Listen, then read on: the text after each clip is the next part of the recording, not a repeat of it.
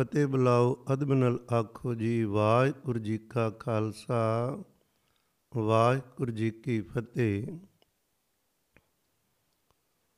1984 ਦੇ ਅੰਦਰ ਜੋ ਇੱਕ ਇਹੋ ਜੀ ਘਟਨਾ ਵਾਪਰੀ, ਜਿਸ ਨੇ ਸਮੁੱਚੀ ਕੌਮ ਦਾ ਦਿਲ ਚੰਗੀ ਤਰ੍ਹਾਂ ਬਲੂੰਦਰਿਆ ਜਦੋਂ ਵੀ ਇਹ ਜੂਨ ਦਾ ਪਹਿਲਾ ਹਫਤਾ ਹਰ ਸਾਲ ਆਉਂਦਾ ਹੈ ਤੇ ਇੱਕ ਵਾਰਾਂ ਚਾਰ ਚਫੇਰੇ ਤੋਂ ਫੇਰ ਜਿਵੇਂ ਸ੍ਰੀ ਅਕਾਲ ਤਖਤ ਸਾਹਿਬ ਜੀ ਤੇ ਹਮਲਾ ਹੋਇਆ ਹਰਮੰਦਰ ਸਾਹਿਬ ਦਾ ਨਿਰਾਦਰ, ਹਜ਼ਾਰਾਂ ਗੁਰੂ ਕੇ ਪਿਆਰ ਵਾਲੇ ਸ਼ਹੀਦ ਹੋਏ ਉਹਨਾਂ ਨੂੰ ਚੇਤਾ ਕੀਤਾ ਜਾਂਦਾ ਹੈ। ਅੱਜ ਆਪਾਂ ਵੀ ਉਸੇ ਤਰ੍ਹਾਂ ਜਿਹੜੀਆਂ ਰੂਹਾਂ ਉਸ ਸਥਾਨ ਤੇ ਸ਼ਹਾਦਤ ਦਾ ਜਾਮ ਪੀ ਗਈਆਂ, ਉਹਨਾਂ ਦੇ ਚਰਨਾਂ ਵਿੱਚ ਸਦਾ ਲਈ ਨਮਸਕਾਰ। ਗੁਰੂ ਕੇ ਪਿਆਰਿਓ, ਅਰਦਾਸ ਵਿੱਚ ਆਪਾਂ ਦੋ ਹਸਤੀਆਂ ਨੂੰ ਚੇਤਾ ਕਰਦੇ ਹਾਂ ਇੱਕ ਜਿਨ੍ਹਾਂ ਨੇ ਨਾਮ ਜਪਿਆ ਤੇ ਦੂਸਰਾ ਜਿਨ੍ਹਾਂ ਨੇ ਸ਼ਹਾਦਤਾਂ ਦੇ ਜਾਮ ਪੀਤੇ। ਭਾਵੇਂ ਦੁਨੀਆ ਅੰਦਰ ਕੋਈ ਕਿਤਨਾ ਅਮੀਰ, ਗਰੀਬ ਕੋ ਰਾਜੇ ਪਰਜਾ ਨੂੰ ਚੇਤਾ ਕਰੀਦਾ, ਇਹ ਆਖੀਦਾ ਜਿਨ੍ਹਾਂ ਨਾਮ ਜਪਿਆ, ਵੰਡ ਛਕਿਆ। ਜਾਂ ਉਹਨਾਂ ਦੀ ਕਮਾਈ ਦਾ ਧਿਆਨ ਤਰ ਕੇ ਬੋਲੋ, ਜੀ ਵਾਹਿਗੁਰੂ, ਚੇਤਾ ਆਉਂਦਾ ਤੇ ਕਰਾਇਆ ਜਾਂਦਾ ਹੈ। ਤੇ ਜਾਂ ਜਿਨ੍ਹਾਂ ਸਿੰਘਾਂ ਸਿੰਘਣੀਆਂ ਨੇ ਧਰਮ ਖੇਤ ਸੀਸ ਦਿੱਤੇ ਬੰਦ ਬੰਦ ਕਟਵਾਏ, ਖੋਪਰੀਆਂ ਲੁਕਾਈਆਂ ਚਰਖੜੀਆਂ ਤੇ ਚੜੇ ਸ਼ਹਾਦਤਾਂ ਵੱਲ ਨੂੰ ਇਹ ਆਪਣੀ ਸੁਰਤੀ ਆਪਣਾ ਧਿਆਨ ਕਰਾਇਆ ਜਾਂਦਾ ਹੈ। ਜਦੋਂ ਇਹ ਦਿਨ ਆਉਂਦੇ ਹਨ, ਗੁਰੂ ਕੇ ਪਿਆਰਿਓ, ਸੁਭਾਵਕ ਹੈ ਵੀ ਕੌਮ ਦੇ ਅੰਦਰ ਕਈ ਤਰ੍ਹਾਂ ਦੀਆਂ ਗੱਲਾਂ ਚੱਲਦੀਆਂ ਹਨ। ਕੋਈ ਚੰਗਾ ਕਹਿ ਕੇ ਨਾ ਦਿਨਾਂ ਨੂੰ ਯਾਦ ਕਰਦਾ ਹੈ, ਕੋਈ ਮਾੜਾ ਕਹਿ ਕੇ। ਕੋਈ ਸੰਤ ਬਾਬਾ ਜਰਨੈਲ ਸਿੰਘ ਜੀ ਪਿੰਡਾਂ ਵਾਲਿਆਂ ਨੂੰ ਉਹਨਾਂ ਦੇ ਪਰਉਪਕਾਰ ਤੇ ਗੁਣਾਂ ਨੂੰ ਚੇਤਾ ਕਰਦਾ ਹੈ। ਕੁਝ ਵਕਤ ਦੀਆਂ ਹਕੂਮਤਾਂ ਨੂੰ ਦੋਸ਼ ਦੇ ਕੇ ਗੁਰੂ ਕੇ ਪਿਆਰਿਓ, ਆਪਣੇ ਦਿਲ ਦੇ ਜਜ਼ਬਾਤ ਜਿਹੜੇ ਹਨ ਉਹਨਾਂ ਨੂੰ ਪ੍ਰਗਟਾਇਆ ਜਾਂਦਾ ਹੈ। ਪਰ ਮੇਰਾ ਅੱਜ ਕੁਝ ਹੋਰ ਭਾਵ ਹੈ। ਅਸੀਂ ਹਮੇਸ਼ਾ ਲਈ ਜਿੱਥੇ ਸੱਚਖੰਡ ਸ੍ਰੀ ਹਰਮੰਦਰ ਸਾਹਿਬ ਜੀ ਦੇ ਪਾਵਨ ਪਵਿੱਤਰ ਸਥਾਨ ਨੂੰ ਝੁਕਦੇ ਹਾਂ ਹੁਣ ਉੱਥੇ ਅਸੀਂ ਨਾਲ ਉਚੇਚਾ ਯਾਦ ਕਰਦੇ ਹਾਂ ਸੰਤ ਬਾਬਾ ਜਰਨੈਲ ਸਿੰਘ ਜੀ ਪਿੰਡਾਂ ਵਾਲਿਆਂ ਨੂੰ। ਅੱਜ ਦੇ ਇਸ ਵਿਚਾਰ ਵਿੱਚ ਮੈਂ ਪੂਰਾ ਸਮਾਂ ਉਹਨਾਂ ਵੱਲ ਤੁਹਾਡਾ ਧਿਆਨ ਦਿਵਾਉਣਾ ਚਾਹੁੰਦਾ ਹਾਂ। ਕਿਉਂਕਿ ਸੰਤ ਬਾਬਾ ਜਰਨੈਲ ਸਿੰਘ ਜੀ ਖੁਰਾ ਨੂੰ, ਗੁਰੂ ਕੇ ਪਿਆਰਿਓ, ਇੱਕ ਤਾਂ ਉਹਨਾਂ ਦੀ ਜੋ ਕੌਮ ਪ੍ਰਤੀ ਸੇਵਾ ਹੈ ਉਹਨਾਂ ਨੂੰ ਤਾਂ ਚੇਤਾ ਕੀਤਾ ਜਾਂਦਾ ਹੈ ਪਰ ਉਹਦੇ ਨਾਲ ਇੱਕ ਦੂਜਾ ਪੱਖ ਹੈ ਸਾਡਾ।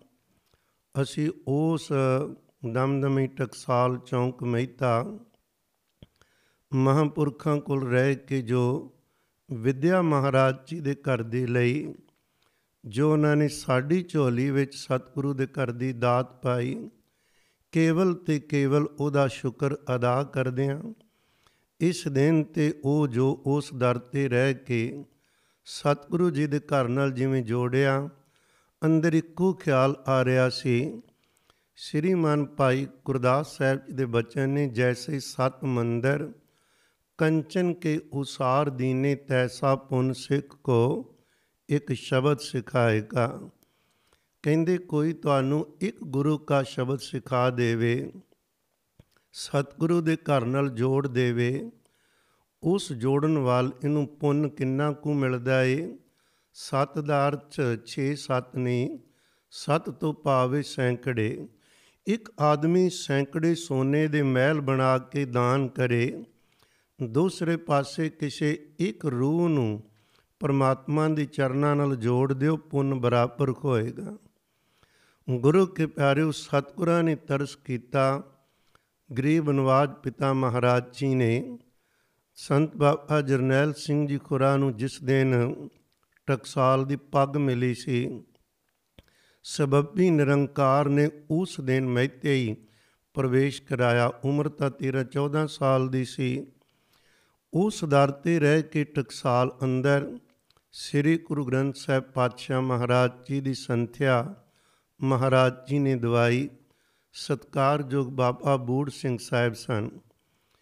ਆਪ ਜੀ ਨੂੰ ਪਤਾ ਹੋਵੇ, ਦਮਦਮੀ ਟਕਸਾਲ ਦਾ ਮਨੋਰਥ ਕੀ ਸੀ? ਥੋੜਾ ਜਿਹਾ ਇਧਰ ਧਿਆਨ ਕਰਨਾ ਬਣਦਾ ਕਿ ਤੁਹਾਡਾ ਧਿਆਨ ਦਿਵਾਵਾਂ। ਕਿਉਂਕਿ ਪਿਛੋਕੜ ਤੇ ਪਾਵੇਂ ਸਾਡਾ ਸਾਰਿਆਂ ਦਾ ਧੰਨ ਗੁਰੂ ਨਾਨਕ ਸਾਹਿਬ, ਧੰਨ ਗੁਰੂ ਗੋਬਿੰਦ ਸਿੰਘ ਪਾਤਸ਼ਾਹ ਨਾਲ ਹੈ ਹਰ ਸਿੱਖ ਦਾ ਪਿਛੋਕੜ ਧੰਨ ਗੁਰੂ ਗੋਬਿੰਦ ਸਿੰਘ ਪਾਤਸ਼ਾਹ ਨਾਲ ਹੈ ਜਿਹੜਾ ਵੀ ਇਸ ਦਰ ਤੇ ਆਇਆ ਹੈ ਗੁਰੂ ਕੇ ਪਿਆਰਿਓ ਪਰ ਜਦੋਂ ਕਿਸੇ ਸੰਸਥਾ ਦੀ ਗੱਲ ਚੱਲਦੀ ਹੈ ਤੇ ਸੰਸਥਾ ਦਾ ਪਿਛੋਕੜ ਬਾਬਾ ਦੀਪ ਸਿੰਘ ਸਾਹਿਬ ਜੀ ਤੋਂ ਮੰਨਿਆ ਜਾਂਦਾ ਹੈ। ਬਾਬਾ ਦੀਪ ਸਿੰਘ ਸਾਹਿਬ ਜੀ ਨੇ ਧੰਨ ਗੁਰੂ ਗੋਬਿੰਦ ਸਿੰਘ ਸੱਚੇ ਪਾਤਸ਼ਾਹ ਮਹਾਰਾਜ ਜੀ ਦੇ ਚਰਨਾਂ 'ਚ ਰਹਿ ਉੱਥੇ ਜੋ ਸੇਵਾ ਕੀਤੀ, ਸਤਿਗੁਰਾਂ ਦੀਆਂ ਖੁਸ਼ੀਆਂ ਲਈਆਂ 48 ਸਿੰਘਾਂ ਨੂੰ ਦਮਦਮਾ ਸਾਹਿਬ, ਸਾਬੂ ਕੀ ਤਲਵੰਡੀ ਮਹਾਰਾਜ ਜੀ ਨੇ ਜਿਨ੍ਹਾਂ 48 ਸਿੰਘਾਂ ਨੂੰ ਗੁਰੂ ਗ੍ਰੰਥ ਸਾਹਿਬ ਪਾਤਸ਼ਾਹ ਜੀ ਦੇ ਅਰਥ ਸਮਝਾਏ, ਉਹਨਾਂ ਚੋਂ ਇੱਕ ਨੇ ਬਾਬਾ ਦੀਪ ਸਿੰਘ ਸਾਹਿਬ। ਉਹਨਾਂ ਦੀ ਮਹਾਨ ਸੇਵਾ ਗੁਰੂ ਕੇ ਪਿਆਰੇ ਸੀ, ਸਾਰੇ ਜਾਣਦੇ ਆ ਬਾਬਾ ਗੁਰਬਖਸ਼ ਸਿੰਘ ਜੀ ਕੋਏ, ਇਹ ਲੜੀ ਵੱਖ-ਵੱਖ ਰੂਪ ਬਣਾ ਕੇ ਤੁਰੀ। ਬਾਬਾ ਪ੍ਰੇਮ ਸਿੰਘ ਜੀ ਮੁਰਾਲੇ ਵਾਲੇ, ਸਾਧ ਸੰਗਤ ਜਿਹੜੇ ਕਿ ਬਹੁਤ ਹੀ ਅਕਾਲ ਪੁਰਖ ਦੇ ਪਿਆਰ ਵਿੱਚ ਭੇਜੀ ਹੋਈ ਆਤਮਾ ਸੀ। ਬਾਬਾ ਪ੍ਰੇਮ ਸਿੰਘ ਮੁਰਾਲੇ ਵਾਲਿਆਂ ਦੇ ਚਰਨਾਂ 'ਚ ਸੰਤ ਬਾਬਾ ਸੁੰਦਰ ਸਿੰਘ ਜੀ ਖਾਲਸਾ ਪਿੰਡਰਾਂ ਵਾਲੇ ਅਨੇ ਐਜੇ ਵਿਦਿਆਰਥੀ ਬਣ ਕੇ ਵਿਦਿਆ ਲਈ। ਸੰਤ ਬਾਬਾ ਪ੍ਰੇਮ ਸਿੰਘ ਜੀ ਮੁਰਾਲੇ ਵਾਲੇ, ਜਿਨ੍ਹਾਂ ਤੇ ਕੇਵਲ ਇਥੋਂ ਹੀ ਤੁਸੀਂ ਹਿਸਾਬ ਲਗਾ ਸਕਦੇ ਹੋ, ਕਿੰਨੇ ਕੁ ਜੜੇ ਹੋਣਗੇ, ਕੈਸੀਆਂ ਅਵਸਥਾ ਹੋਣਗੀਆਂ ਉਹ ਹਮੇਸ਼ਾ ਨੇਤਰ ਨੀਵੇਂ ਕਰਕੇ ਤੁਰਦੇ, ਉੱਪਰ ਨਾ ਕਦੇ ਵੇਖਦੇ, ਤਾਰਿਆਂ ਵੱਲ ਜਾਂ ਆਕਾਸ਼ ਵੱਲ ਜਾਂ ਕਿਸੇ ਬਿਲਡਿੰਗ ਦੇ ਉੱਪਰ ਹਮੇਸ਼ਾ ਨੀਵਾ ਵੇਖਣਾ। ਇੱਕ ਵਾਰ ਦੀਵਾਲੀ ਆਈ, ਸਿੰਘਾਂ ਸੇਵਾਦਾਰਾਂ ਨੇ ਅਸਥਾਨ ਤੇ ਦੀਵੇ ਬਾਲੇ। ਬਾਬਾ ਜੀ ਨੂੰ ਬੇਨਤੀ ਕੀਤੀ, ਜੀਓ, ਅੱਜ ਦੀਪਮਾਲਾ ਗੁਰਦੁਆਰਾ ਸਾਹਿਬ 'ਚ ਕਿੰਨੀ ਸੋਹਣੀ ਲੱਗਦੀ ਏ।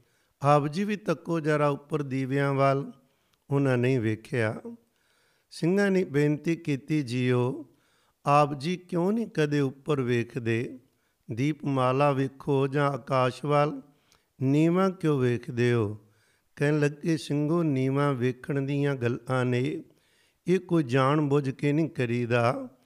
ਜਦੋਂ ਦਾ ਸਤਿਗੁਰੂ ਗੁਰੂ ਨਾਨਕ ਸਾਹਿਬ ਜੀ ਨੇ ਮਿਹਰ ਕਰਕੇ ਅੰਦਰ ਨੂੰ ਭਾਗ ਲਾਏ ਉਹ ਜੋ ਉਹਨਾਂ ਦੀ ਰਹਿਮਤ ਅੰਦਰੋਂ ਪ੍ਰਗਟ ਹੋ ਰਹੀ ਏ। ਸ਼ਬਦ ਰਾਈ ਵਾਹਿਗੁਰੂ ਰਾਈ ਉਹਨਾਂ ਦੇ ਚਰਨ, ਉਹਨਾਂ ਦੇ ਚਰਨਾਂ ਦੀ ਖਿੱਚੀ ਇੰਨੀ ਏ ਕਿ ਉਹਨਾਂ ਦੇ ਚਰਨਾਂ ਨੂੰ ਛੱਡ ਕੇ ਉੱਪਰ ਵੇਖਣ ਦੀ ਹਿੰਮਤ ਹੀ ਨਹੀਂ ਪੈਂਦੀ। ਇਹਦਾ ਮਤਲਬ ਅੱਠੇ ਪੈਰ ਸਤਿਗੁਰੂ ਜੀ ਦੇ ਚਰਨਾਂ ਨਾਲ ਸੁਰਤੀ ਨੂੰ ਗੁਰੂ ਕੇ ਪਿਆਰਿਓ ਜੋੜ ਕੇ ਆਨੰਦ ਮਾਣਦੇ ਨੇ। ਉਹਨਾਂ ਦੇ ਕੋਲ ਅਨੇਕਾਂ ਵਿਦਿਆਰਥੀ ਪੜ੍ਹੇ ਉਹਨਾਂ ਚੋਂ ਸਾਧ ਸੰਗਤ ਸਤਕਾਰਯੋਗ ਸੰਤ ਬਾਬਾ ਸੁੰਦਰ ਸਿੰਘ ਜੀ, ਬਾਬਾ ਪ੍ਰੇਮ ਸਿੰਘ ਸਾਹਿਬ ਜੀ ਮੁਰਾਲੇ ਵਾਲੇ ਤੇ ਬਾਬਾ ਕਰਤਾਰ ਸਿੰਘ ਜੀ। ਤਿੰਨਾਂ ਦਾ ਉਚੇਚਾ ਵਿਦਿਆਰਥੀ ਸਾਰੇ ਹੀ ਭਲੇ ਨੇ। ਖੁਰੇ ਉਸ ਤੋਂ ਇਲਾਵਾ ਕਿੰਨੀਆਂ ਰੂਹਾਂ ਜੁੜੀਆਂ ਹੋਣਗੀਆਂ, ਪਰ ਜਿਹੜੀ ਉਹ ਸੰਸਥਾ ਬਣ ਕੇ ਤੁਰ ਪਏ, ਉਹਨਾਂ ਚੋਂ ਇੱਕ ਨੇ ਬਾਬਾ ਸੁੰਦਰ ਸਿੰਘ ਸਾਹਿਬ। ਇਹਨਾਂ ਨੂੰ ਵੀ ਉਸੇ ਤਰ੍ਹਾਂ ਰੰਗ ਲੱਗੇ ਉਹਨਾਂ ਕੋਲੋਂ ਦਾਤ ਵੀ ਇਹੀ ਮੰਗੀ ਸੀ, ਗੁਰਸਿੱਖੀ ਕਮਾਣ ਦੀ। ਉਹਨਾਂ ਨੇ ਬਚਨ ਵੀ ਦਿੱਤੇ ਸੀ, ਜਾਓ, ਆਪ ਵੀ ਕਮਾਈ ਕਰੋਗੇ ਬਹੁਤ ਤੇ ਦੂਸਰਾ, ਤੁਸੀਂ ਸੰਗਤਾਂ ਨੂੰ ਵੀ ਸਤਿਗੁਰੂ ਜੀ ਦੇ ਚਰਨਾਂ ਨਾਲ ਜੋੜੋਗੇ। ਪਿਆਰਿਓ, ਬਾਬਾ ਸੁੰਦਰ ਸਿੰਘ ਸਾਹਿਬ ਦਾ ਸੁਭਾਅ ਸੀ, ਉਹ ਬਹੁਤ ਸਮਾਂ ਇਕਾਂਤ ਵਿੱਚ ਰਹਿੰਦੇ ਸੀ। ਕਥਾ ਕਰਨੀ ਤੇ ਬਾਕੀ ਸਮਾਂ ਜਿਵੇਂ ਬਾਬਾ ਪ੍ਰੇਮ ਸਿੰਘ ਜੀ ਇਕਾਂਤ ਵਿੱਚ ਰਹਿੰਦੇ, ਉਹ ਭਜਨ ਸਿਮਰਨ ਕਰਦੇ। ਐਸਾ ਹੋਇਆ ਥੋੜਾ ਜਿਹਾ ਸੰਖੇਪ ਜਿਹਾ ਇਸ ਦਿਨ ਤੇ ਕਿਉਂਕਿ ਮੈਂ ਪਹਿਲਾਂ ਬੇਨਤੀ ਕੀਤੀ ਹੈ ਹਰਮੰਦਰ ਸਾਹਿਬ ਦਾ ਨਿਰਾਦਰ ਸ੍ਰੀ ਕਾਲ ਤਖਤ ਸਾਹਿਬ ਦਾ ਜੋ ਕੁਝ ਹੋਇਆ, ਚਾਰ ਚਫੇਰੇ ਤੋਂ ਆਪ ਜੀ ਸੁਣਦੇ ਆ ਰਹੇ ਹੋ। ਆਪਾਂ ਵੀ ਗਾਏ ਬਗਾਏ ਤੁਹਾਡੇ ਨਾਲ ਵਿਚਾਰਾਂ ਸਾਂਝੀਆਂ ਕਰੀਦੀਆਂ ਨੇ।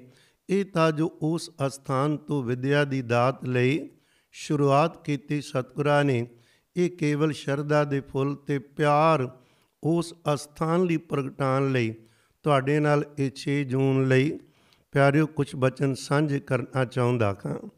ਮਹਾਰਾਜ ਜੀ ਦੀ ਮਿਹਰ ਨਾਲ ਬੇਨਤੀ ਕਰ ਰਿਹਾ ਸਾ ਸਮਾਂ ਸੀ। ਬਾਬਾ ਸੁੰਦਰ ਸਿੰਘ ਜੀ ਕਥਾ ਸ਼ੁਰੂ ਕਰਦੇ ਤੇ ਇੱਕੋ ਜਗ੍ਹਾ ਤੇ ਹੀ ਪੂਰੇ ਗੁਰੂ ਗ੍ਰੰਥ ਸਾਹਿਬ ਜੀ ਦੀ ਕਥਾ ਇੱਕ ਕਰ ਦੇਣੀ, ਭੋਗ ਪੈਣਾ ਫਿਰ ਰੱਖ ਲੈਣੀ। ਇੱਕ ਅਸਥਾਨ ਤੇ ਹੀ ਸਾਧ ਸੰਗਤ, ਦੋ ਦੋ ਚਾਰ ਚਾਰ ਇੱਕ ਕਥਾ ਇੱਕ ਵੀ।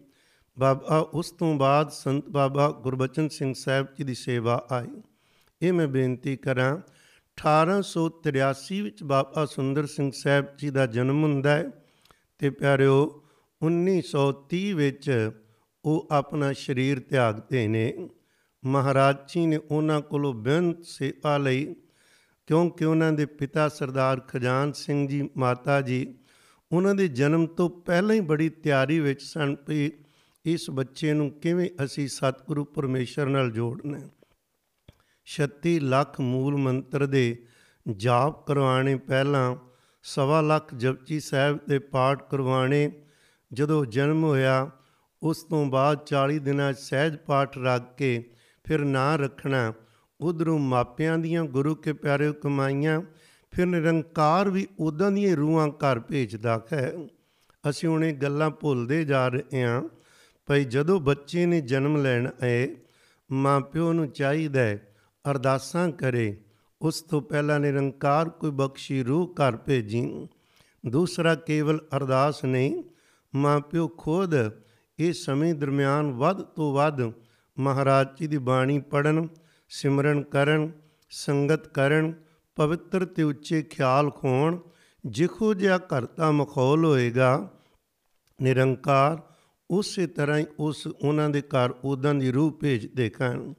ਕਿਉਂਕਿ ਵਿਦਵਾਨ ਮੰਨਦੇ ਨੇ, ਜਿਹੜੇ ਸਾਧ ਸੰਗਤ ਦੁਸ਼ਟ ਆਤਮਾਵਾਂ ਮਾੜੇ ਕਰਮ ਕਰਨ ਵਾਲੇ ਜੀਵ ਨੇ, ਉਹ ਜਿਹੜੇ ਘਰ ਜਾਂਦੇ ਨੇ, ਉਹਨਾਂ ਦੇ ਮਾਪਿਆਂ ਦੇ ਵੀ ਬੜੇ ਮਾੜੇ ਕਰਮ ਪਹਿਲਾਂ ਕੀਤੇ ਹੁੰਦੇ। ਤੋ ਖੈਰ ਇਧਰ ਨਾ ਤੁਰਾ ਮੇਰਾ ਮਤਲਬ ਸੀ।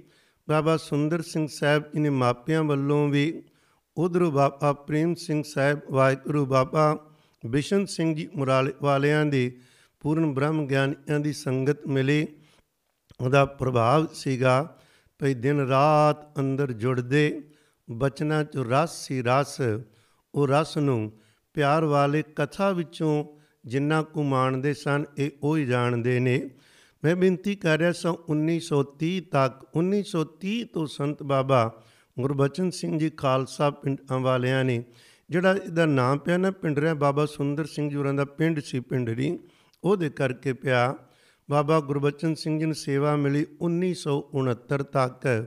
ਉਹਨਾਂ ਨੇ ਇਹ ਸੇਵਾ ਨਿਭਾਈ ਲਗਾਤਾਰ ਸਾਧ ਸੰਗਤ, ਫਿਰ 1969 ਤੋਂ ਲੈ ਕੇ 1977 ਤੱਕ ਸੰਤ ਬਾਬਾ ਕਰਤਾਰ ਸਿੰਘ ਸਾਹਿਬ ਜੀ, ਜਿਹੜੇ ਕਿ ਉਹਨਾਂ ਨੇ 16 ਅਗਸਤ ਨੂੰ ਗੁਰੂ ਕੇ ਪਿਆਰਿਓ 1977 ਨੂੰ ਪ੍ਰਾਣ ਤਿਆਗੇ ਸਨ, ਕਿਉਂਕਿ ਮਲਸੀਆਂ ਤੋਂ ਦੀਵਾਨ ਦੀ ਸਮਾਪਤੀ ਕਰਕੇ ਸੋਲਨ ਜਾਣਾ ਸੀ। ਥੋੜੀ ਦੂਰ ਗਏ, ਐਕਸੀਡੈਂਟ ਹੋਇਆ, ਲੁਧਿਆਣੇ ਦਾਖਲ ਰਹੇ। ਕੁਝ ਦਿਨਾਂ ਤੋਂ ਬਾਅਦ ਨਿਰੰਕਾਰ ਵੱਲੋਂ ਸੱਦਾ ਆ ਗਿਆ ਚਲੇ ਗਏ। 1977 ਤੋਂ ਲੈ ਕੇ 1984 ਤੱਕ ਸੰਤ ਬਾਬਾ ਜਰਨੈਲ ਸਿੰਘ ਜੀ ਖਾਲਸਾ ਜੀ ਨੂੰ ਮਹਾਰਾਜ ਜੀ ਨੇ ਸੇਵਾ ਬਖਸ਼ੀ ਹੈ।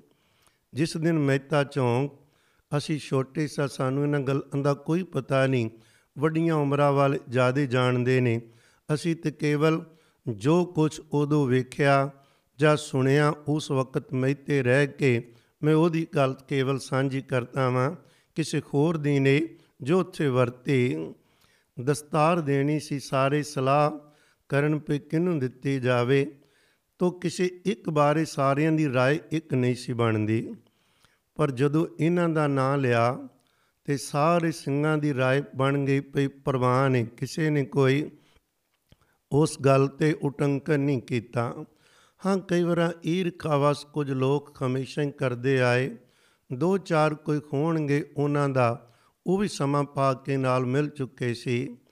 ਪਰ ਇਹ ਜਦੋਂ ਇਹਨਾਂ ਕੋਲ ਸੁਣਿਆ ਗਿਆ, ਇਹਨਾਂ ਨੇ ਹੱਥ ਜੋੜੇ ਸੀ, ਕਹਿਣ ਲੱਗੇ, ਜੀ ਨਹੀਂ, ਇਹ ਬਹੁਤ ਵੱਡੀ ਜ਼ਿੰਮੇਵਾਰੀ ਹੈ, ਬਹੁਤ ਵੱਡੀ ਸੇਵਾ ਹੈ, ਮੇਰੇ ਵਰਗੇ ਤੋਂ ਇਹ ਨਿਭਣੀ ਨਹੀਂ, ਤੁਸੀਂ ਮੈਨੂੰ ਮਾਫ ਕਰੋ। ਸਿੰਘਾਂ ਨੂੰ ਇਹਨਾਂ ਨੇ ਮੋੜ ਦਿੱਤਾ। ਇੱਕ ਬਹੁਤ ਪਿਆਰ ਵਾਲੀ ਲਖੀਮਪੁਰ ਦੇ ਇਲਾਕੇ ਵਿੱਚ ਹੁਣ ਰਹਿ ਕੇ ਪਿੱਛੇ ਜੀ ਚੜ੍ਹਾਈ ਕੀਤੀ ਇੱਕ ਆਤਮਾ, ਉਹਨਾਂ ਦਾ ਨਾਮ ਵੀ ਜਰਨੈਲ ਸਿੰਘ ਸੀ। ਪਹਿਲਾ ਹਰਿਆਣੇ ਤੋਂ ਸੀ ਕੁਰਕਸ਼ੇਤਰ ਦੇ ਕੋਲ ਪਿੰਡ। ਉਹਨਾਂ ਦਾ ਬਹੁਤ ਪਿਆਰ ਸੀ ਸੰਤਾਂ ਮਹਾਂਪੁਰਖਾਂ ਨਾਲ, ਵੱਡਿਆਂ ਨਾਲ। ਤੇ ਬਾਬਾ ਕਰਤਾਰ ਸਿੰਘ ਜੀ ਉਹਨਾਂ ਨੂੰ ਲੱਡੂ ਕਹਿੰਦੇ ਸੀ। ਉਹ ਮਿੱਠੇ ਬਹੁਤ ਸਨ, ਮਸਤ ਸਨ ਗੁਰੂ ਦੇ ਪਿਆਰ ਵਿੱਚ, ਜਿਹੜੀ ਕੀਵੀ ਹੋਈ ਆਤਮਾ। ਬਹੁਤ ਭੋਲੇ ਪਾ ਜੇ ਵਾਜਾ ਪਕੜਨਾ, ਇਕੱਲਿਆਂ ਨਹੀਂ ਸ਼ਬਦ ਪੜੀ ਜਾਣਾ। ਅੰਦਰੋਂ ਜਿਵੇਂ ਪਿਆਰ ਡੁੱਲ ਡੁੱਲ ਕੇ ਪੈਂਦਾ ਭੋਲਾ ਭਾਵ। ਜੋ ਸਤਿਗੁਰੂ ਜੀ ਨੂੰ ਚੰਗਾ ਲੱਗਦਾ ਹੈ, ਸੰਤ ਵੀ ਉਹਨਾਂ ਦਾ ਕਹਿਣਾ ਨਹੀਂ ਸੀ ਮੋੜਦੇ। ਉਹਨਾਂ ਨੂੰ ਕਿਹਾ ਵੀ ਜਰਨੈਲ ਸਿੰਘ ਤੂੰ ਜਾ, ਉਸ ਜਰਨੈਲ ਸਿੰਘ ਨੂੰ ਮਨਾ ਕੇ ਲਿਆ ਵੀ ਤੂੰ ਹਾਂ ਕਰ, ਇਹ ਸੇਵਾ ਦਈਏ।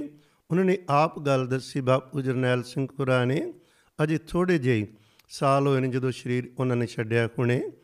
ਉਹ ਕਹਿਣ ਲੱਗੇ, ਕਿਉਂਕਿ ਉਹਨਾਂ ਦੀ ਬਦੌਲਤ ਹੀ ਅਸੀਂ ਮਹਿਤੇ ਗਏ ਸਾਂ, ਜਿਨ੍ਹਾਂ ਦੀ ਮੈਂ ਗੱਲ ਕਰ ਲੱਗਾ, ਜਿਨ੍ਹਾਂ ਨੂੰ ਲੱਡੂ ਕਿਹਾ ਜਾਂਦਾ?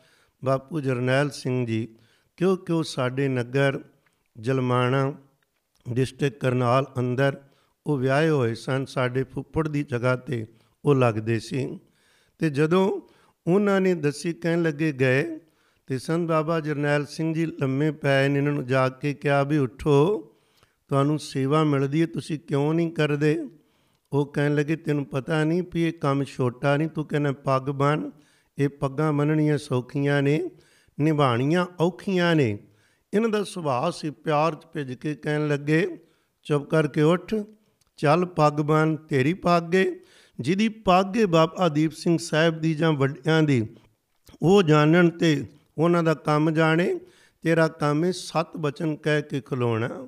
ਇਹੋ ਜਿਹੇ ਪਿਆਰ ਚ ਉਹਨਾਂ ਨੇ ਬੋਲ ਮਾਰੇ, ਤੁਰ ਪਏ ਤੇ ਉਹਨਾਂ ਨੇ ਇਹ ਸੇਵਾ ਪ੍ਰਾਰੰਭ ਕੀਤੀ ਸੀ।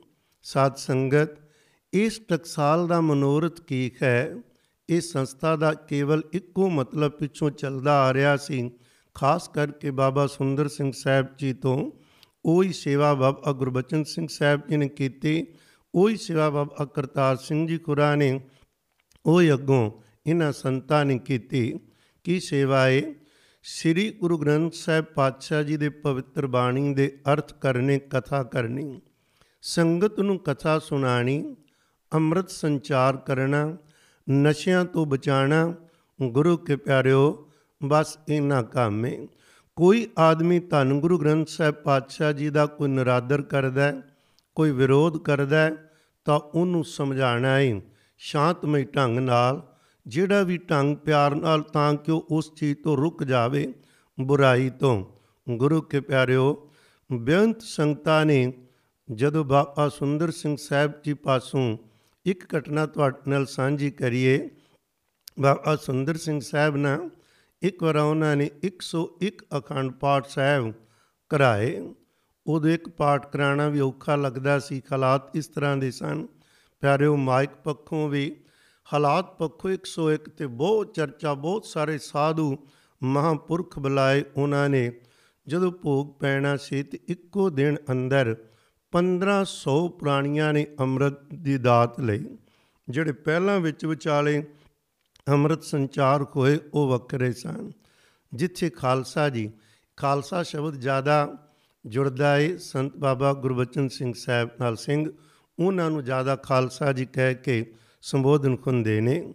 ਜਦੋਂ ਉਹਨਾਂ ਨੇ ਬਿਆੰਤ ਸੰਗਤਾਂ ਨੂੰ ਅੰਮ੍ਰਿਤ ਛਕਾਇਆ ਬਿਆੰਤ ਸੰਗਤਾਂ ਨੂੰ, ਪਰ ਜਦੋਂ ਬਾਬਾ ਬੁੱਢਾ ਸਾਹਿਬ ਦੀ ਬੀੜ ਸੰਤ ਬਾਬਾ ਕਰਤਾਰ ਸਿੰਘ ਖੁਰਾ ਨੇ ਜਦੋਂ ਮਹਾਰਾਜ ਜੀ ਦੇ ਗੁਣ ਗਾਏ, ਨੌਜਵਾਨਾਂ ਨੂੰ ਖਲੋਣਿਆ, ਤੇ ਇੱਕ ਵਾਰ 5000 ਪ੍ਰਾਣੀਆਂ ਨੇ ਕਿਸੇ ਨੇ ਅੰਮ੍ਰਿਤ ਛਕਣ ਲਈ ਤੇ ਕਿਸੇ ਨੇ ਕੇਸ ਰੱਖਣ ਲਈ ਪ੍ਰਣ ਕੀਤਾ, ਪਰ ਸੁਭਾਵਕ ਹੀ ਅਸੀਂ ਉੱਥੇ ਨਾਲ ਸੀ।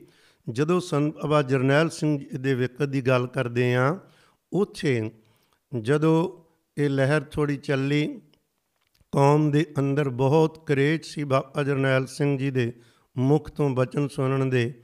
ਜਦੋਂ ਉੱਥੇ ਜਾਣਾ ਸੀ ਤੇ ਬਹੁਤ ਵੱਡਾ ਇਕੱਠ ਸੀ।